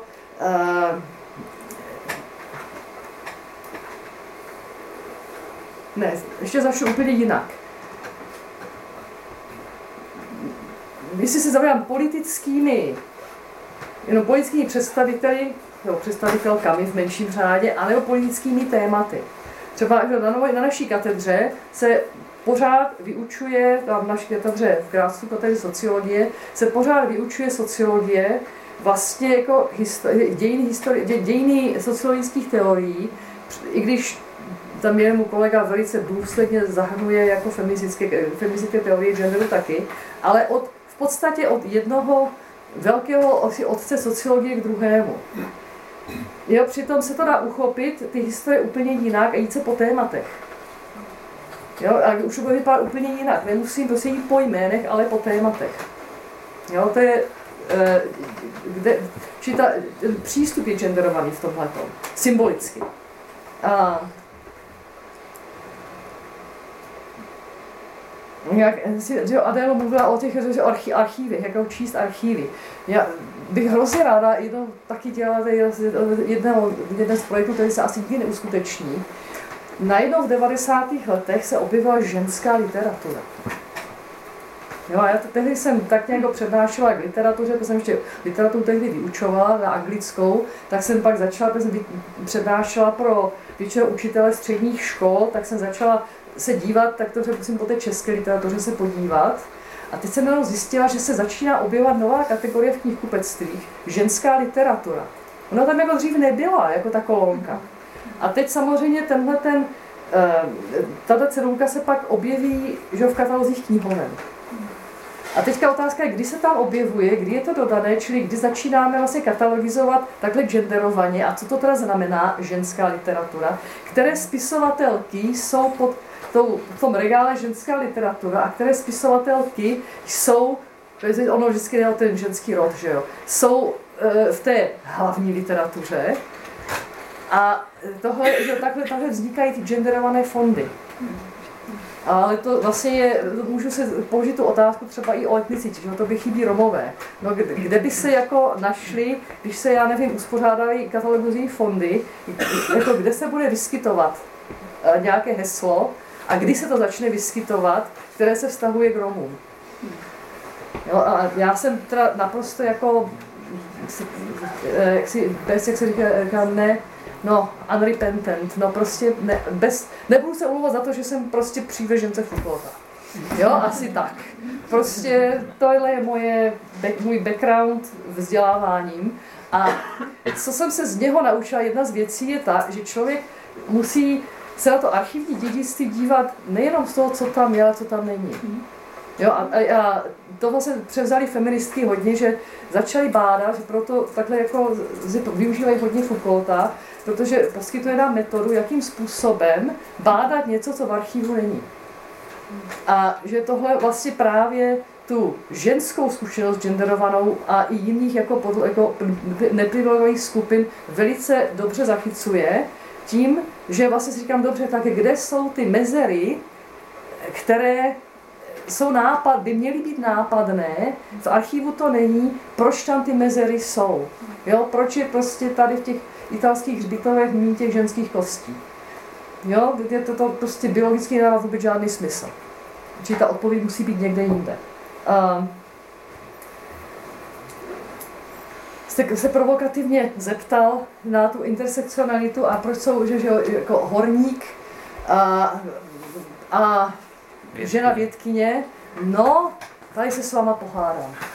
Protože samozřejmě, že tam je vždycky i třída v tom, jo, ale teďka z jakého hlediska neprivilegovaného privilegovaná, jo, kde je jako ta, kde, kde spočívá to privilegium. Jak se podívám z hlediska třídy, tak horník za socialismu měl plat, já nevím, 7 tisíc korun, jo, ta vědkyně měla tak 2-3, jo, čili ten ekonomický kapitál prostě byl větší na straně té. Měla ale třeba určitě větší kulturní kapitál, sociální kapitál, že jo. jo čili ta, právě ta intersekcionalita, eh, tam já, já, já jsem tak, nejsem moc tak jako úplně kovaná, jako že bych to dělala intersekcionální analýzu pravidelně. Jo, nedělám. A správně se mi to vyčítá. Jo? A, ale tam jde o to, že ta každá kategorie znevýhodňa nejenom etnicita nebo teda jako třída, ale ještě další, třeba já nevím, eh, já nevím eh, sexuální identita, já nevím, postižení tělesné nebo mentální a další, jo, těch kategorií je spousta, a, nebo třeba věk taky, jo, že ta každá kategorie Eh, působí nějak a oni nepůsobí odděleně, ale je jich několik a ten součet těch jako znevýhodnění pro každou kategorii je něco jiného, než ta každá zvlášť sama o sobě. Že ono se to nasčítá vlastně jakoby exponenciálně, že to se pak působí úplně jinak. Jo, že, že o to tam jde. A, a teďka, co to je tato gender history? A dějiny žen, případně dějiny mužů. A dějiny gender historista určitě nejsou dějiny žen a za sebe bych teda řekla, že určitě může gender history psát bez dějin žen. Jo, prostě psát dějiny mužů, proč ne? Ale právě ta otázka už od Virginie Woolf v roku někdy 1928 stojí, že vlastně dějiny mužů se nikdy nepsaly. Jo, že vždycky jako to odvození bylo, tak je něco je norma a to odvození od té normy má rod ženský. Jo, že e, se, se, jsme se neptali o tom, co muži a jejich identita, ale co ženy a jejich identita a pak je lidská identita. Tím si nechci, nechci parafrazovat slova Havla. Jo, ale e, že vlastně to, co je ta norma, tak ta je jako univerzální, no a pak je to druhé, to ženské v tomhle případě ale právě, že klidně můžu psát dějiny, gender, gender history a bude to, jsou to, budou to dějiny, nebo se budu se soustředit na muže, nebo se budu soustředit na transgender. Jo, to je jedno, ale tady je to tu reflexi, že reflektuju tu kategorii. A teďka, co to ta kategorie znamená? To říkáte odlišit dějiny žen od, uh, pardon, od gender history. Uh, gender history používá kategorii gender analyticky. To znamená, že ne, že řekne tak a je to o ženách, je to o mužích, je to o transgender, ale že si právě kláde otázku po strukturách moci. Jo, a to je ten rozdíl. Čili, že když budu psát, já nevím, o manželkách českých králů, tak vůbec tam nemusí být po genderu, ale a nikde ani památky a celé je to o ženách. Jo, ale jakmile se začnu ptát po strukturách co teda mohli, co nemohli. Třeba, já nevím, jakou funkci měli, já nevím, salony třeba společenskou. E, jako třeba, i nás, nástroj moci nebo důležitost zviditel, zviditelnění. různé formy kapitálu, no tak to už pak píšu gender history. Jo? A to je asi tak, asi tak ten rozdíl. Jak je to v mezinárodním srovnání? Třeba Polsko, Maďarsko. Maďarsko je speciální případ, protože tam vlastně se gender studies nesmí vyučovat, že od jistého roku nedávno, je to pár let, co, co vlastně to vlastně vládně bylo zakázáno. A, ale e, tam ten zájem o gender vždycky byl větší než tady. A říkám, já jsem nepohybuji úplně že mezi té historické e, komunitě, ale když jsem třeba v 96. roce, myslím, že to bylo, přijela do Péči, ani ne v Budapešti, ale v Péči na jihu, na konferenci uh, genderová teorie genderu, uh, teoretická psychoanalýza a, postu, a, a literární teorie, tak tam bylo asi 40 většinou maďarských účastníků a účastnic a já byla jedna z mála nevzdělaných, kteří se neorientovali ve všech třech oborech. Jo, to prostě tady vůbec neexistovalo, že by se tady někdo vůbec zabýval literární teorií, celým tím spektrem poststrukturalistických teorií. To, to tady vůbec jako v 96. prostě neexistovalo. Teoretická psychoanalýza, no to už vůbec ne. No a gender theory tady občas někdo něco dělal, jo? A prostě tam byla komunita 40 lidí, kteří opravdu diskutovali na mezinárodní úrovni těch, o těchto třech oborech. A byli obojího pohlaví mimochodem. A v Polsku to bude vědět Honza Merwald líp, že jo? E, kolik je tam vlastně lidí v té historické obci, ať už, e, kteří se zabývají gender history. Že tam je jich docela dost a nejsou pouze ženského pohlaví. No, kde zase, že jo, Polsko, kde tam to vůbec teda jako jakékomu genderovému výzkumu není na růží ustláno, ale připadá mi, že teda tam je nějak ten zájem, a jako dlouhodobě, už od 90. let prostě větší. Jo? Um, ale říkám, to jsou spíš takové, jako, to je spíš taková dojmologie, jo, z mojí, z mojí stránky, z, z mé strany. Um, pak jste tady nadhodili ten, udělat ten kvantitativní nějaký výzkum, podívat se jako tak dobře, kolik je třeba dizertací, jo? Tak já jsem trošku kvantitativně se pokusila. Já jsem proskoumal fakt od začátku založení časopis soudobé dějiny, eh, dějiny teorie kritika. A v těch soudobých dějinách jsem našla přesně dva články, a to až v roce 2011, jestli se nepletu. Jo, čili tam z toho mě jako vyplynulo jednoznačně, že prostě to není něco, co by se objevovalo. Čili te, dizertace ano, magisterské práce ano, ale je to otázka zase nějakého toho kapitálu a té viditelnosti. A že disertaci prostě někdo někam založí a pokud nepokračuje potom v té instituční, se nezařadí do instituce dál, no tak ta disertace prostě sedí v archivu. Jo? A to je, řekla bych, že to je spojené s tím, co v tom článku taky jako kritizuju, nebo kritizuju, zmiňuju, že vlastně možná jedna z těch příčin té absence gender history, v české historiografii soudobých dějin, eh, je, je to, je otázka té legitimizace a možnosti eh, kariérního postupu. Že jestliže se ten mladý člověk si vybere genderové téma, tak tím, že prostě není to jako je to hierarchicky podřazené jiným takovým těm větším tématům, tak se tím vlastně vyloučí z možnosti kariérního postupu. Jo, a to si každý se celá rozmyslí, že jo, než by teda se do toho pouštěl. Jo, to tak může jít o jiná témata. Uh,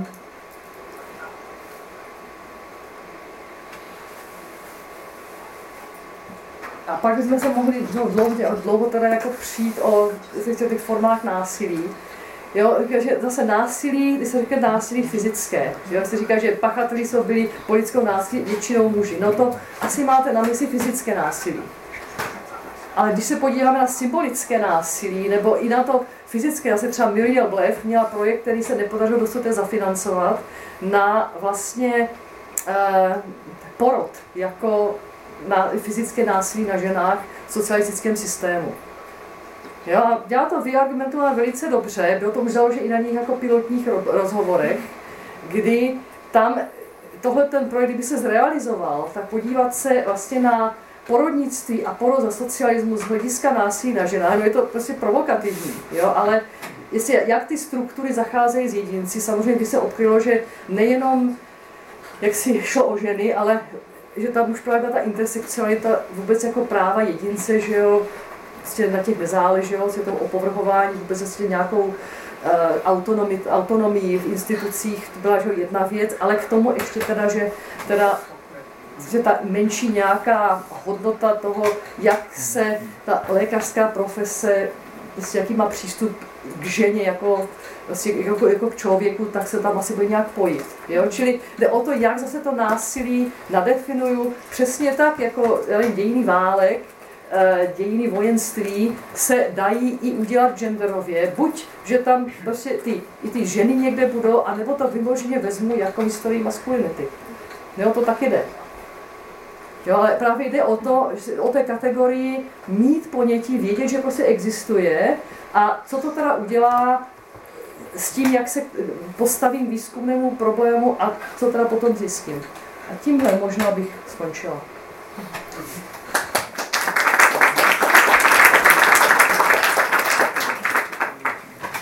moc, tak máme teď půl hodiny na dotazy, eh, tak vidím už tady, dobře se hlásí první, tak já možná eh, sebereme několik dotazů a, a pak bychom dali eh, prostor. Eh, a když tak vás poprosím, abyste se vždycky představili eh, pro, pro ty, kteří nás poslouchají ze záznamu a, a nevidí vás. Tak eh, kolega tamhle na straně. Den, já jsem Věčeslav Gazov, student Politické fakulty Univerzity Karlovy, sociálních dějin. A já jsem chtěl nejdřív poděkovat za no, vlastně přednášku a i za jako referáty. A chtěl jsem vlastně mít takový dotaz, jako vyloženě, nejme tomu, ne teoretický, ale vyloženě praktický, protože mně se zdá, že když jako, jak se podívám tady na lidi okolo, že už jako si přesvědčujeme přesvědčované, že vlastně my víme, že prostě to tady chybí, jako ten, ten, ten genderový pohled v té historiografii a vlastně, že je potřeba to zaplnit tu slepou skvrnu. A mě napadlo, jestli někoho tady z vás napadne, jak, tu, jako jak přesvědčit i ostatní, kteří tady například nejsou, jak, aby k tomu opravdu přispěli, aby prostě nedocházelo k tomu, že jako moje zkušenosti, moje zkušenosti bylo například, že na metodologickém semináři se ptal, jestli, jako, jestli jde zkoumat jako gender ve středověku, kdy mi bylo odpovězeno, že gender ve středověku není. A, a právě jsem se chtěl zeptat, jako, třeba jestli vás napadá, co reálně by šlo změnit, protože podle mě opravdu pro to, aby se ta díl zapomněla, musí vzniknout jako přijít nová generace jako lidí, kteří opravdu budou chápat, že to je důležité. A jak přesně psala John Scott, že to je prostě užitečná kategorie pro historickou analýzu a je úplně jedno, jakého období a jakého tématu. Tak to je asi tak vše. Díky moc. Eh, tamhle se hlásil Jan Surman. Děkuji. Uh, Jan Surman, Masarykovi ústav. A možná na anglickém, uh, anglickém, německém? No. Okay. You can in English. English is fine. English is fine. English is fine. Yeah. Or German.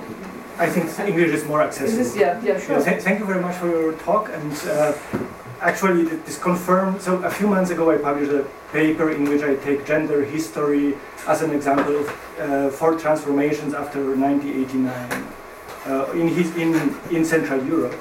Uh, and the thesis which you had at the very beginning is very similar to what I wrote. So I'm very secure now you kind of confirmed what I was thinking also. Uh, so thank you so much for it. Uh, and uh, to, to, this, just about Poland, I mean, the, the thing with Poland is that Poland has 40 historians who are very visible, but the whole group of historians is like much more bigger. So this like, you know, who is visible, visible internationally is just like a very small per percentage. Uh, so the question is whether you want to talk about the whole community. So then gender studies is like, I think more marginal than in, in Czech Republic, or like you know their international visibility. So this is like what, what you want to do as a kind of for the comparison. Uh, but I want to, say it's like uh, I think when we talk about the question of uh, why gender as a category didn't really enter that fast the, the, in the 90s is one of the reasons is that historians cannot read theoretical texts. I mean, not, not only in post-Soviet countries, but I, am from Austria. I studied in 2000s, and I mean, Foucault was the novelty. I mean, reading Haraway, we wouldn't do this. I mean, as historians, I was a sociologist, and like there, there's a very different way of approaching history, uh, approaching theoretical texts, and I think that it is very visible that, for example, in Poland, the gender theory comes from the gender history is actually nurtured by the literary studies, and it's like gender theory which comes from literary studies and the post-colonial studies which are coming from literary studies, which are like kind of digesting it into a language which is then accessible for historians, like simplifying it also, and very sorry for historians. Uh, and then, then it kind of enters the, the discussion. Uh, so this would be my, my thesis. Uh, but my question is a little bit different. So the, uh, the question comes from uh, one of the few articles which is written and devoted really to gender history, history of gender history. It is, it is by Ella Rossman about uh, post-Soviet Russia, uh, where she looks at, so one, one of the parts is about the, the, the geographical division. So what she shows is that in in, in, Russia, the gender history is actually not happening in the centers. Uh, at the institute, which are like, heavily masculinized, like Academy of, of I mean, his history, Academy of Sciences, and so on and so on, is happening at the peripheries. It's social peripheries, but it's also geographical peripheries. And this is also like a conscious strategy of the uh, of the, uh, the, association for the you know for the, for the gender history. Uh, and I was wondering whether you can say something about the geographical division you know, of gender history in, Czechia. Uh, also, because I was thinking when, when, uh, uh when, the, the, the, meeting of the Czech historians was mentioned, we were in Justin 11, and yes, the participation women was there, but the building in which we, we were, for example, the humanities building, the toilets were gendered. You know, the, the men's toilet was blue, the women's toilet was red. I mean, so it is a new building, it's not an old building. Uh, so I was always thinking, like, you know, this, this, kind of contrast between, you know, we are very modern at a conference, and at the same time we are a university which is like, well, it's new, but not, you know, not very modern. So I was uh, exactly thinking whether you can say something about whether, you know, in Czechia the, the division is also like this, that the peripheries are uh, more, are faster to approach theoretical novelties, or is it the, the other way around? Mm -hmm. Děkujeme. Možná ještě tedy jeden dotaz a pak bychom dali prostor pro odpovědi. Ondřej Holub. Dobrý den, Holub. Já bych se zeptal, uh, pokud je o to dívat se na dějiny z pohledu těch méně privilegovaných, určitě je více postupů, ale je tady nějaký metodologický koncept uh, People's History, který byl populární v tom anglosaském kontextu a Harvard ho pomáhal uvádět. A pak je ta fenomenologická eh, pardon, feministická perspektiva a mě zajímá, do jaké míry se ty, tahle ta dvě hlediska překrývají a potkávají a do jaké míry třeba ten koncept z historie naopak reprodukuje ten blind spot. Tak teď bych dala prostor pro odpovědi eh, samozřejmě Liboře, ale také našim koreferentům, pokud byste chtěli na některou otázek odpovědět.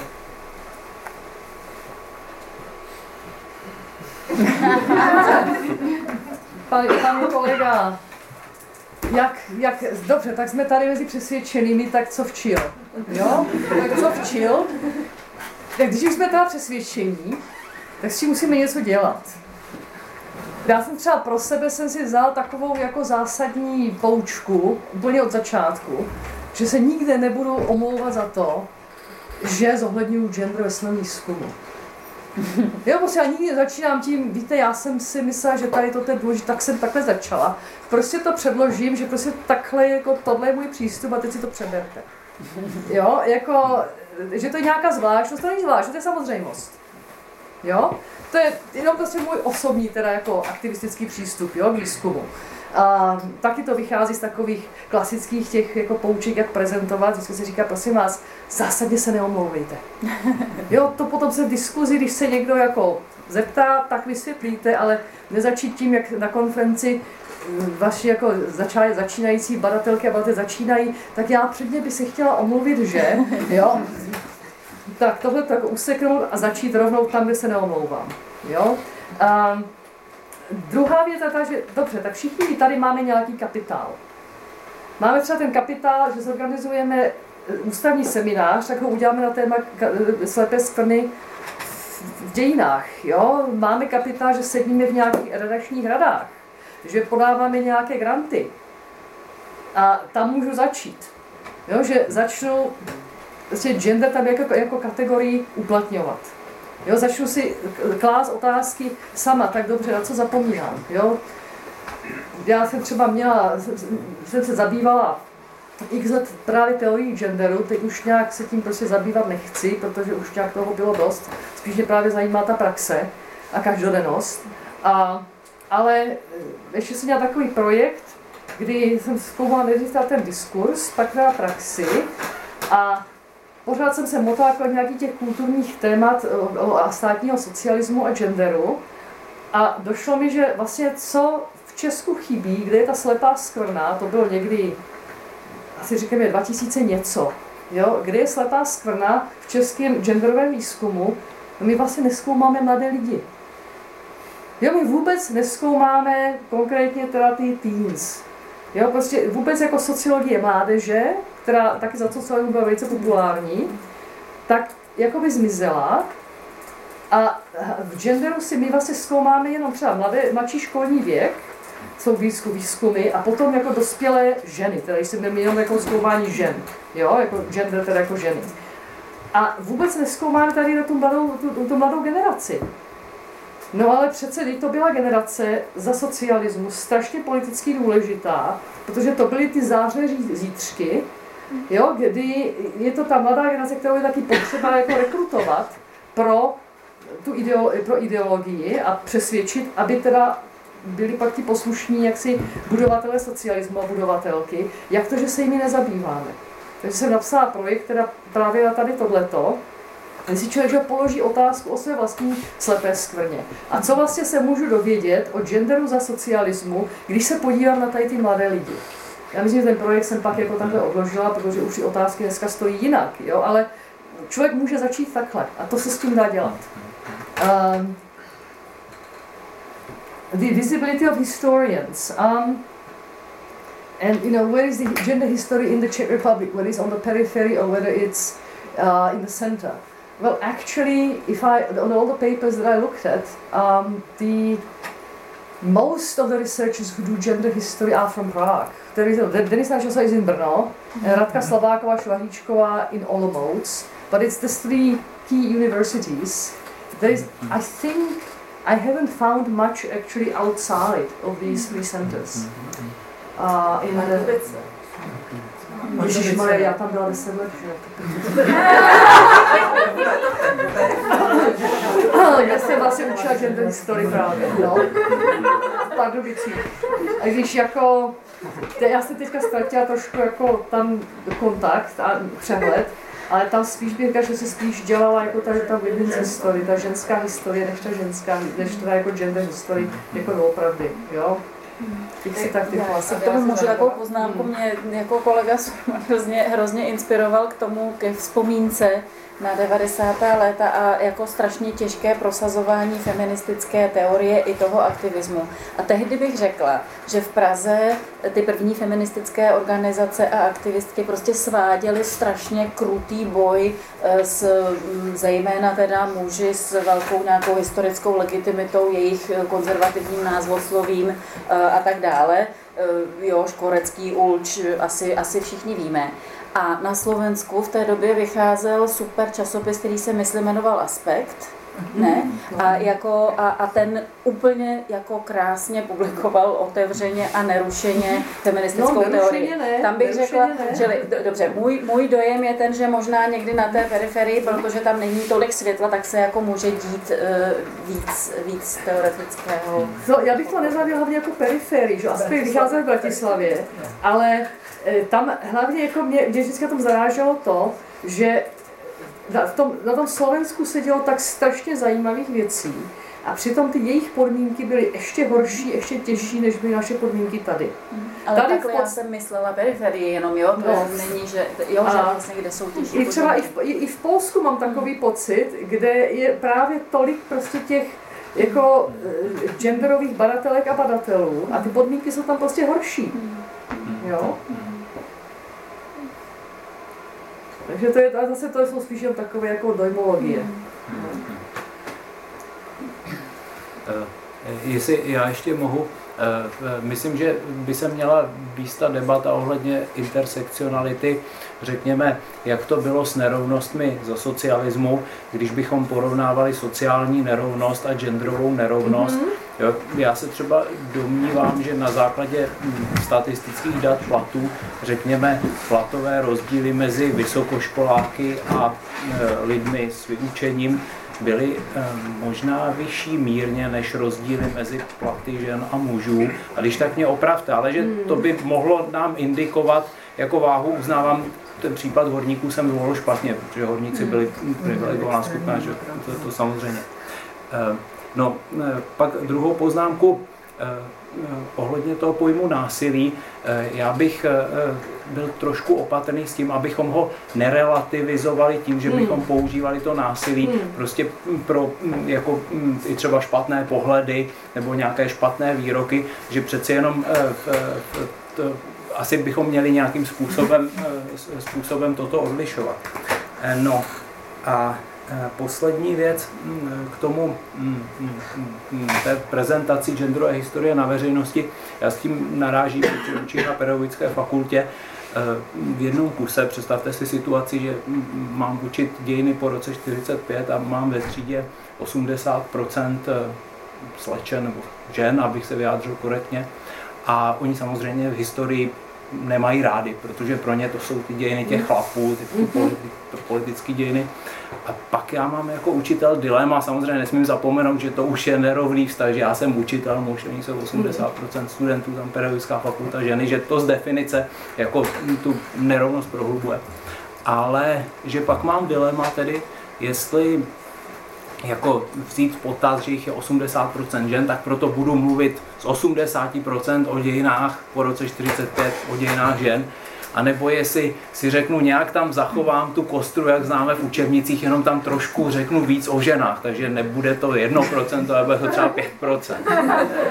A jako ani jedna z těchto cest mě nepřijde úplně korektní nebo přínosná, protože hm, kdybych právě zhovořil v 80% o ženách, tak bych je učil to jako dějiny žen nebo gender history. Jo. Na druhou stranu, když bych je učil ty politické dějiny, jenom že bych tam dal těch víc žen, tak zase by to působilo pořád nevyvážně. Takže nevím, nevím, jak, nevím jak na to. A i jsem to viděl jako sám na sobě badatelsky, jsem poslední dva roky strávil na tou biografii Luizy Landové Štychové, což je vlastně jsem si uvědomil první biografie komunistické političky v češtině, která vyšla. Jo, ale pořád jsem si říkal, sakra, kdybych byl žena, nepsal bych o ní nějak jinak, nevypadala by tak nějak, jako nějak jinak, ne, ne, ne, ne neptal se mě to tam pořád, jako to, že jsem ten chlap. Hmm. A vám prostě chybí výukové materiály, vám chybí učebnice, vidíte to? To je výsledek, co chybí, jo, ale to je, to je jako, říkám, gender neznamená, že musí jít nutně o ženy, jo, já jsem kdysi, se, jsem se živila jako překladatelka, jsem přeložila nějakou knihu o posledních přemyslovcích. A tak, takovou nějakou hrozně drahou obrazovou publikaci. A tam mě prostě zaujala, tam psali, autorem byl Josef Žemlička. A tam mě prostě úplně zaujala jedna kapitola, která byla o středověkých městech. A to mě přišlo tak strašně zajímavé. Ten zbytek jsem to prostě tak nějak jako přeložila, to bylo jako ten jeden a tamhle ten druhý, jo. Prostě udělal to, tamhle dobil, nedobil, umřel, neumřel. A teď tam prostě ty, ty města, které rozkryly celou prostě sociální strukturu, jo. A to byla třeba typ historie, protože já jsem studovala teda dějiny, že jsem, já jsem studovala anglistiku a e, tělesnou výchovu, na té Anglii jsme studovali dějiny tedy Velké Británie, nebo spíš teda Anglie a Spojených států. A na tohle to tam prostě nikdy jako nepřišlo na, jako na sociální historii. Jo, a pak, když jsem dělala tu knížku o cenzuře, tak jsem taky hovorila s jedním sociálním historikem a ten říká, že v Maďarsku za jako Kádarova režimu sociální historii nebylo možno prostě prosadit, že opravdu marginalizovaná až málem dizidentská a třeba prosadit časopis sociální historie, že prostě to prostě vůbec nešlo. Jo? A to je třeba jedno z témat, které možná, protože vyučuje sociální kontexty, a teď mohli zase prostě zabřednout, já nevím, do všech možných postupnovických teorií subjektů a subjektů ve vztahu, že je to, se zabývá vztahovostí, která je právě taky genderovaná. Protože já nevím, třeba sociologicky nebo historicky o ženách se nikdy, se velice málo kdy mluví jako o jednotlivých bez vztahu. Vždycky se o nich mluví ve vztahu k někomu. Jo? Čili je to genderované takhle. Jo? Čili to nemusí být, že musíte učit o ženách, ale prostě možná jako jo, se dá prostě zvolit jiný přístup že, k historii. Je to jen tak jako z diletantského pozice si dovolím. Ještě abychom nezapomněli na tu otázku o people's history. Tak. To byl kolega tam. No to já neumím, to já neumím. To musíte se zeptat tady jinde. To, to si myslím, to je právě ta souvislost s tou intersekcionitou. Jo, kolega tím měl na mysli, jestli eh, právě když třeba píšeme dějiny těch, eh, těch ve spodu, jo, jestli eh, naopak nám tam samozřejmě zase nevyskáčou ty muži, jo, a jestli tím zase nezameteme pod koberec dějiny žen. Já jsem chtěl říct, že oba dva ty principy jsou inkluzivní Oba dva mají svoje angažovaný póly, v Americe je to třeba ten Harvard Zinn, který byl jako anarchista, výrobně se k tomu hlásil, ale jestli třeba ta pozice People's History zase nereprodukuje jakoby ty blind spot, protože je třeba jakoby tradičně mužskou domin, dominancí jakoby v té vědě, jo, oproti třeba tím feministický historiografii a do jaký míry se to potkává. Ale spíš je to takový námět k diskuzi, než bych žádal hmm. jasnou odpověď v tuhle chvíli. Jako třeba v té feministické metodologii a historiografii tam je těch jako taky slepých stran strašná spousta. A zase, že to, to obvinění přichází se z těch skupin, které se cítí teda, že jsou zanedbané, jo? takže to je prostě neustálý, a si, jsou to neustále vlny vlastně kritiky, sebekritiky a nové teda jako nového zjemňování prostě té metodologie, proto ty feministické metodologie jsou prostě jako opravdu obrovské jako prostě těleso práce a už asi 50 let propracovávané. Já mám současný pocit, že to People's History no. bylo hodně o tom, jako pojďme psát jakoby dějiny lidí, co největším počtu, pojďme to všechno zahrnout, ať my si to jako vyřešíme. A pak přišla ta zpětná kritika, jako ale ne, protože zase je to nějaký spouštění těch problémů, no, že možná tady ne, nevezměme si kategorii working class, což je jo, samozřejmě jo. klíčová people's history a samozřejmě co si představíme, co je asociovaný s working class, to je ten muž dělný samozřejmě. Hmm. Tak prostor pro další dotazy z publika.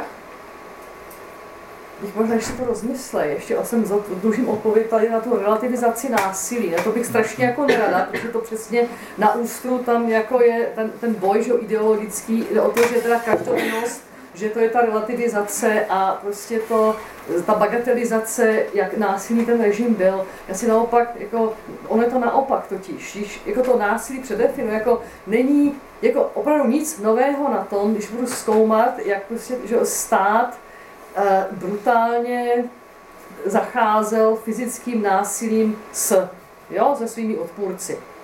Jo, to, těch dějin násilí, jako těch máme tolik, jo, nemusíme chodit vůbec jako daleko, jo, ale že naopak ta eh, že nelidskost nějakého režimu vynikne tím, když se podívám z hlediska násilí tam, kde bychom ho nehledali. Jo, jako třeba právě, když se podívám na porod, že jo, prostě ta idealizace mateřství, že jo, za, taky za těch 80. letech. A podívám se na porod právě z toho hlediska, že teda jde v podstatě o násilí. Jo, v, to, v těch konkrétních podmínkách. Jo, jak je to strukturované, jak vlastně jsou ty ženy instrumentalizované. E, muži vlastně jsou z toho úplně vyloučeni. Jo, nebo muži jako otcové, že jo. Já jsem tím spíš měl na mysli, že rozlišujeme třeba někdy mezi modernizací a násilím, že třeba když donutíte ženu z nějaké neprivilegované etnické menšiny, aby porodila v porodnici a nikoli u sebe doma, tak je to modernizace nebo to je násilí? No, obojí třeba. Třeba obojí, jako. Já jsem tam viděla ještě dotaz uh, na Drápavy. Jsem spíš jenom vlastně takovou poznámku, poněvadž tady přednášející zmínila časopisové dějiny, kde dva články věnované tématu. Je pro mě zajímavé zjištění, ale já sám to považuji za jeden jako z hlavních deficitů, jako který máme v tomto časopise a, a vlastně jako jsem uvažoval i několikrát o tom, že bych jako to téma genderu tam nastolil, ale vždycky jsem měl jako obavu, že to nedopadne. A vlastně se mi to teď jako potvrdilo nedávno tím, že jsme vyhlásili jako, jako téma vše, pro širokou veřejnost teda výzkumné nebo téma, prostě, kterým bychom se chtěli věnovat, různé podoby historického revizionismu a mimo jiné tam byl zmíněn taky gender. Ohlas byl jako nic, jako nula. A vlastně taky teda jsem se pokusil jako kontaktovat s centrem teda gender studies, ale to nezaujalo nebo nebyl žádný ohlas, takže takže prostě si myslím, že tady je určitá jako asi um, nějaký, nějaký příkop, nebo, nebo, nebo tady už o tom byla řeč, tak jako vlastně vytvořené komunity částečně mezi sebou, které nedostatečně se, se, se vzájemně reflektují a, a ovlivňují. Možná není problém v tom slovu revizionismus, možná jako já o sobě lidi říkám, že jsem revizionistka, protože jak člověk jako může seriózní badatel, badatelka být jinak.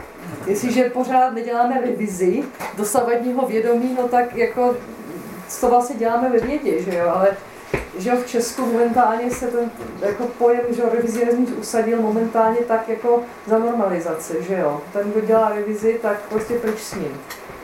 Je to možné, že vlastně no. ten, ten ale optika to jako před, před, před, překryla úplně, když vlastně jsme tam pokusili se to jako nastavit jinak, jo, aby to nebylo takhle jako identifikováno vlastně normalizačním diskurzem, který se teď jako vede, tak, tak, se, tak ale zjevně to teda. Takže já si naopak vzpomínám, v roce 96 se udělala v Ústí nad Labem konference, tehdy to dělal, myslím, Ústav pro jazyk český, žena, jazyk, literatura. V 96. roce. A tam přijel od prostě literárních historiků po kritiky snad 200 lidí a všichni hovořili na téma žena, jazyk, literatura. A to bylo jako, ne, že ty příspěvky jsou úžasné, jo, když jsem si tam taky leda co naučila, ale jenom ta, ta představa, že jako tohle přece je téma, které tady ještě nebylo, tak teď všichni musíme něco k tomu napsat. A já mám takový pocit, že od té doby se to nezopakovalo, takový zájem, až do té doby, než Radka eh, Slabáková, Čvažička Slabáková udělala knihu o maskulinitě, která má asi 800 stran. Jo, prostě najednou všichni psali o maskulinitě. A teď jako, co se s tím jako potom stará, proč to téma dál nepokračuje? Tak máme to ještě prostor pro nějaké závěrečné dotazy. Nikdo se nehlásí.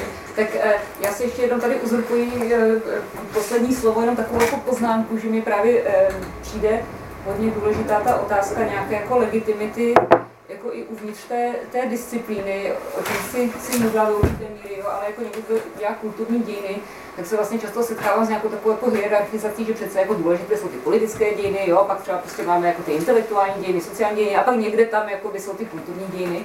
A mně přijde, že ten problém teda tím pádem jako není úplně jako v té kvantitě, že právě třeba v těch kulturních dějinách mám pocit, že jako ta témata, která s nějakým způsobem se dotýkají toho genderu, jsou vlastně jako docela rozšířená, jo? jako máme tu prostě velmi zajímavé práce, já nevím, o normalizační popkultuře, které jako zohledňují samozřejmě prostě tu genderovou dimenzi, ale vlastně jako um, nejsou třeba považovány za tak důležité jako některé zase ty jako jiné, jiná zaměření jako v tom oboru, jo? takže to je právě taky nějaká ta otázka té legitimity a právě jako, jo, že je to nějaký problém zase jako kvalitativní spíš než kvantitativní, že by se jako vůbec ten, ten typ výzkumu jako ne, nedělal.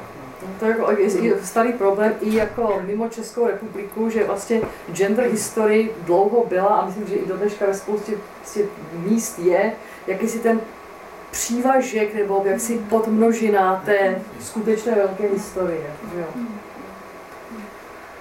No.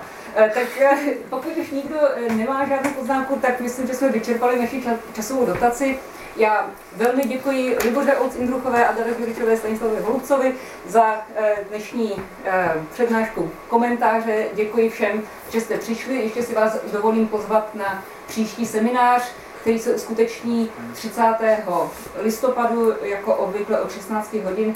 Vystoupí David Kovařík, s tématem eh, zaniklých sídel v českém pohraničí. Děkuji.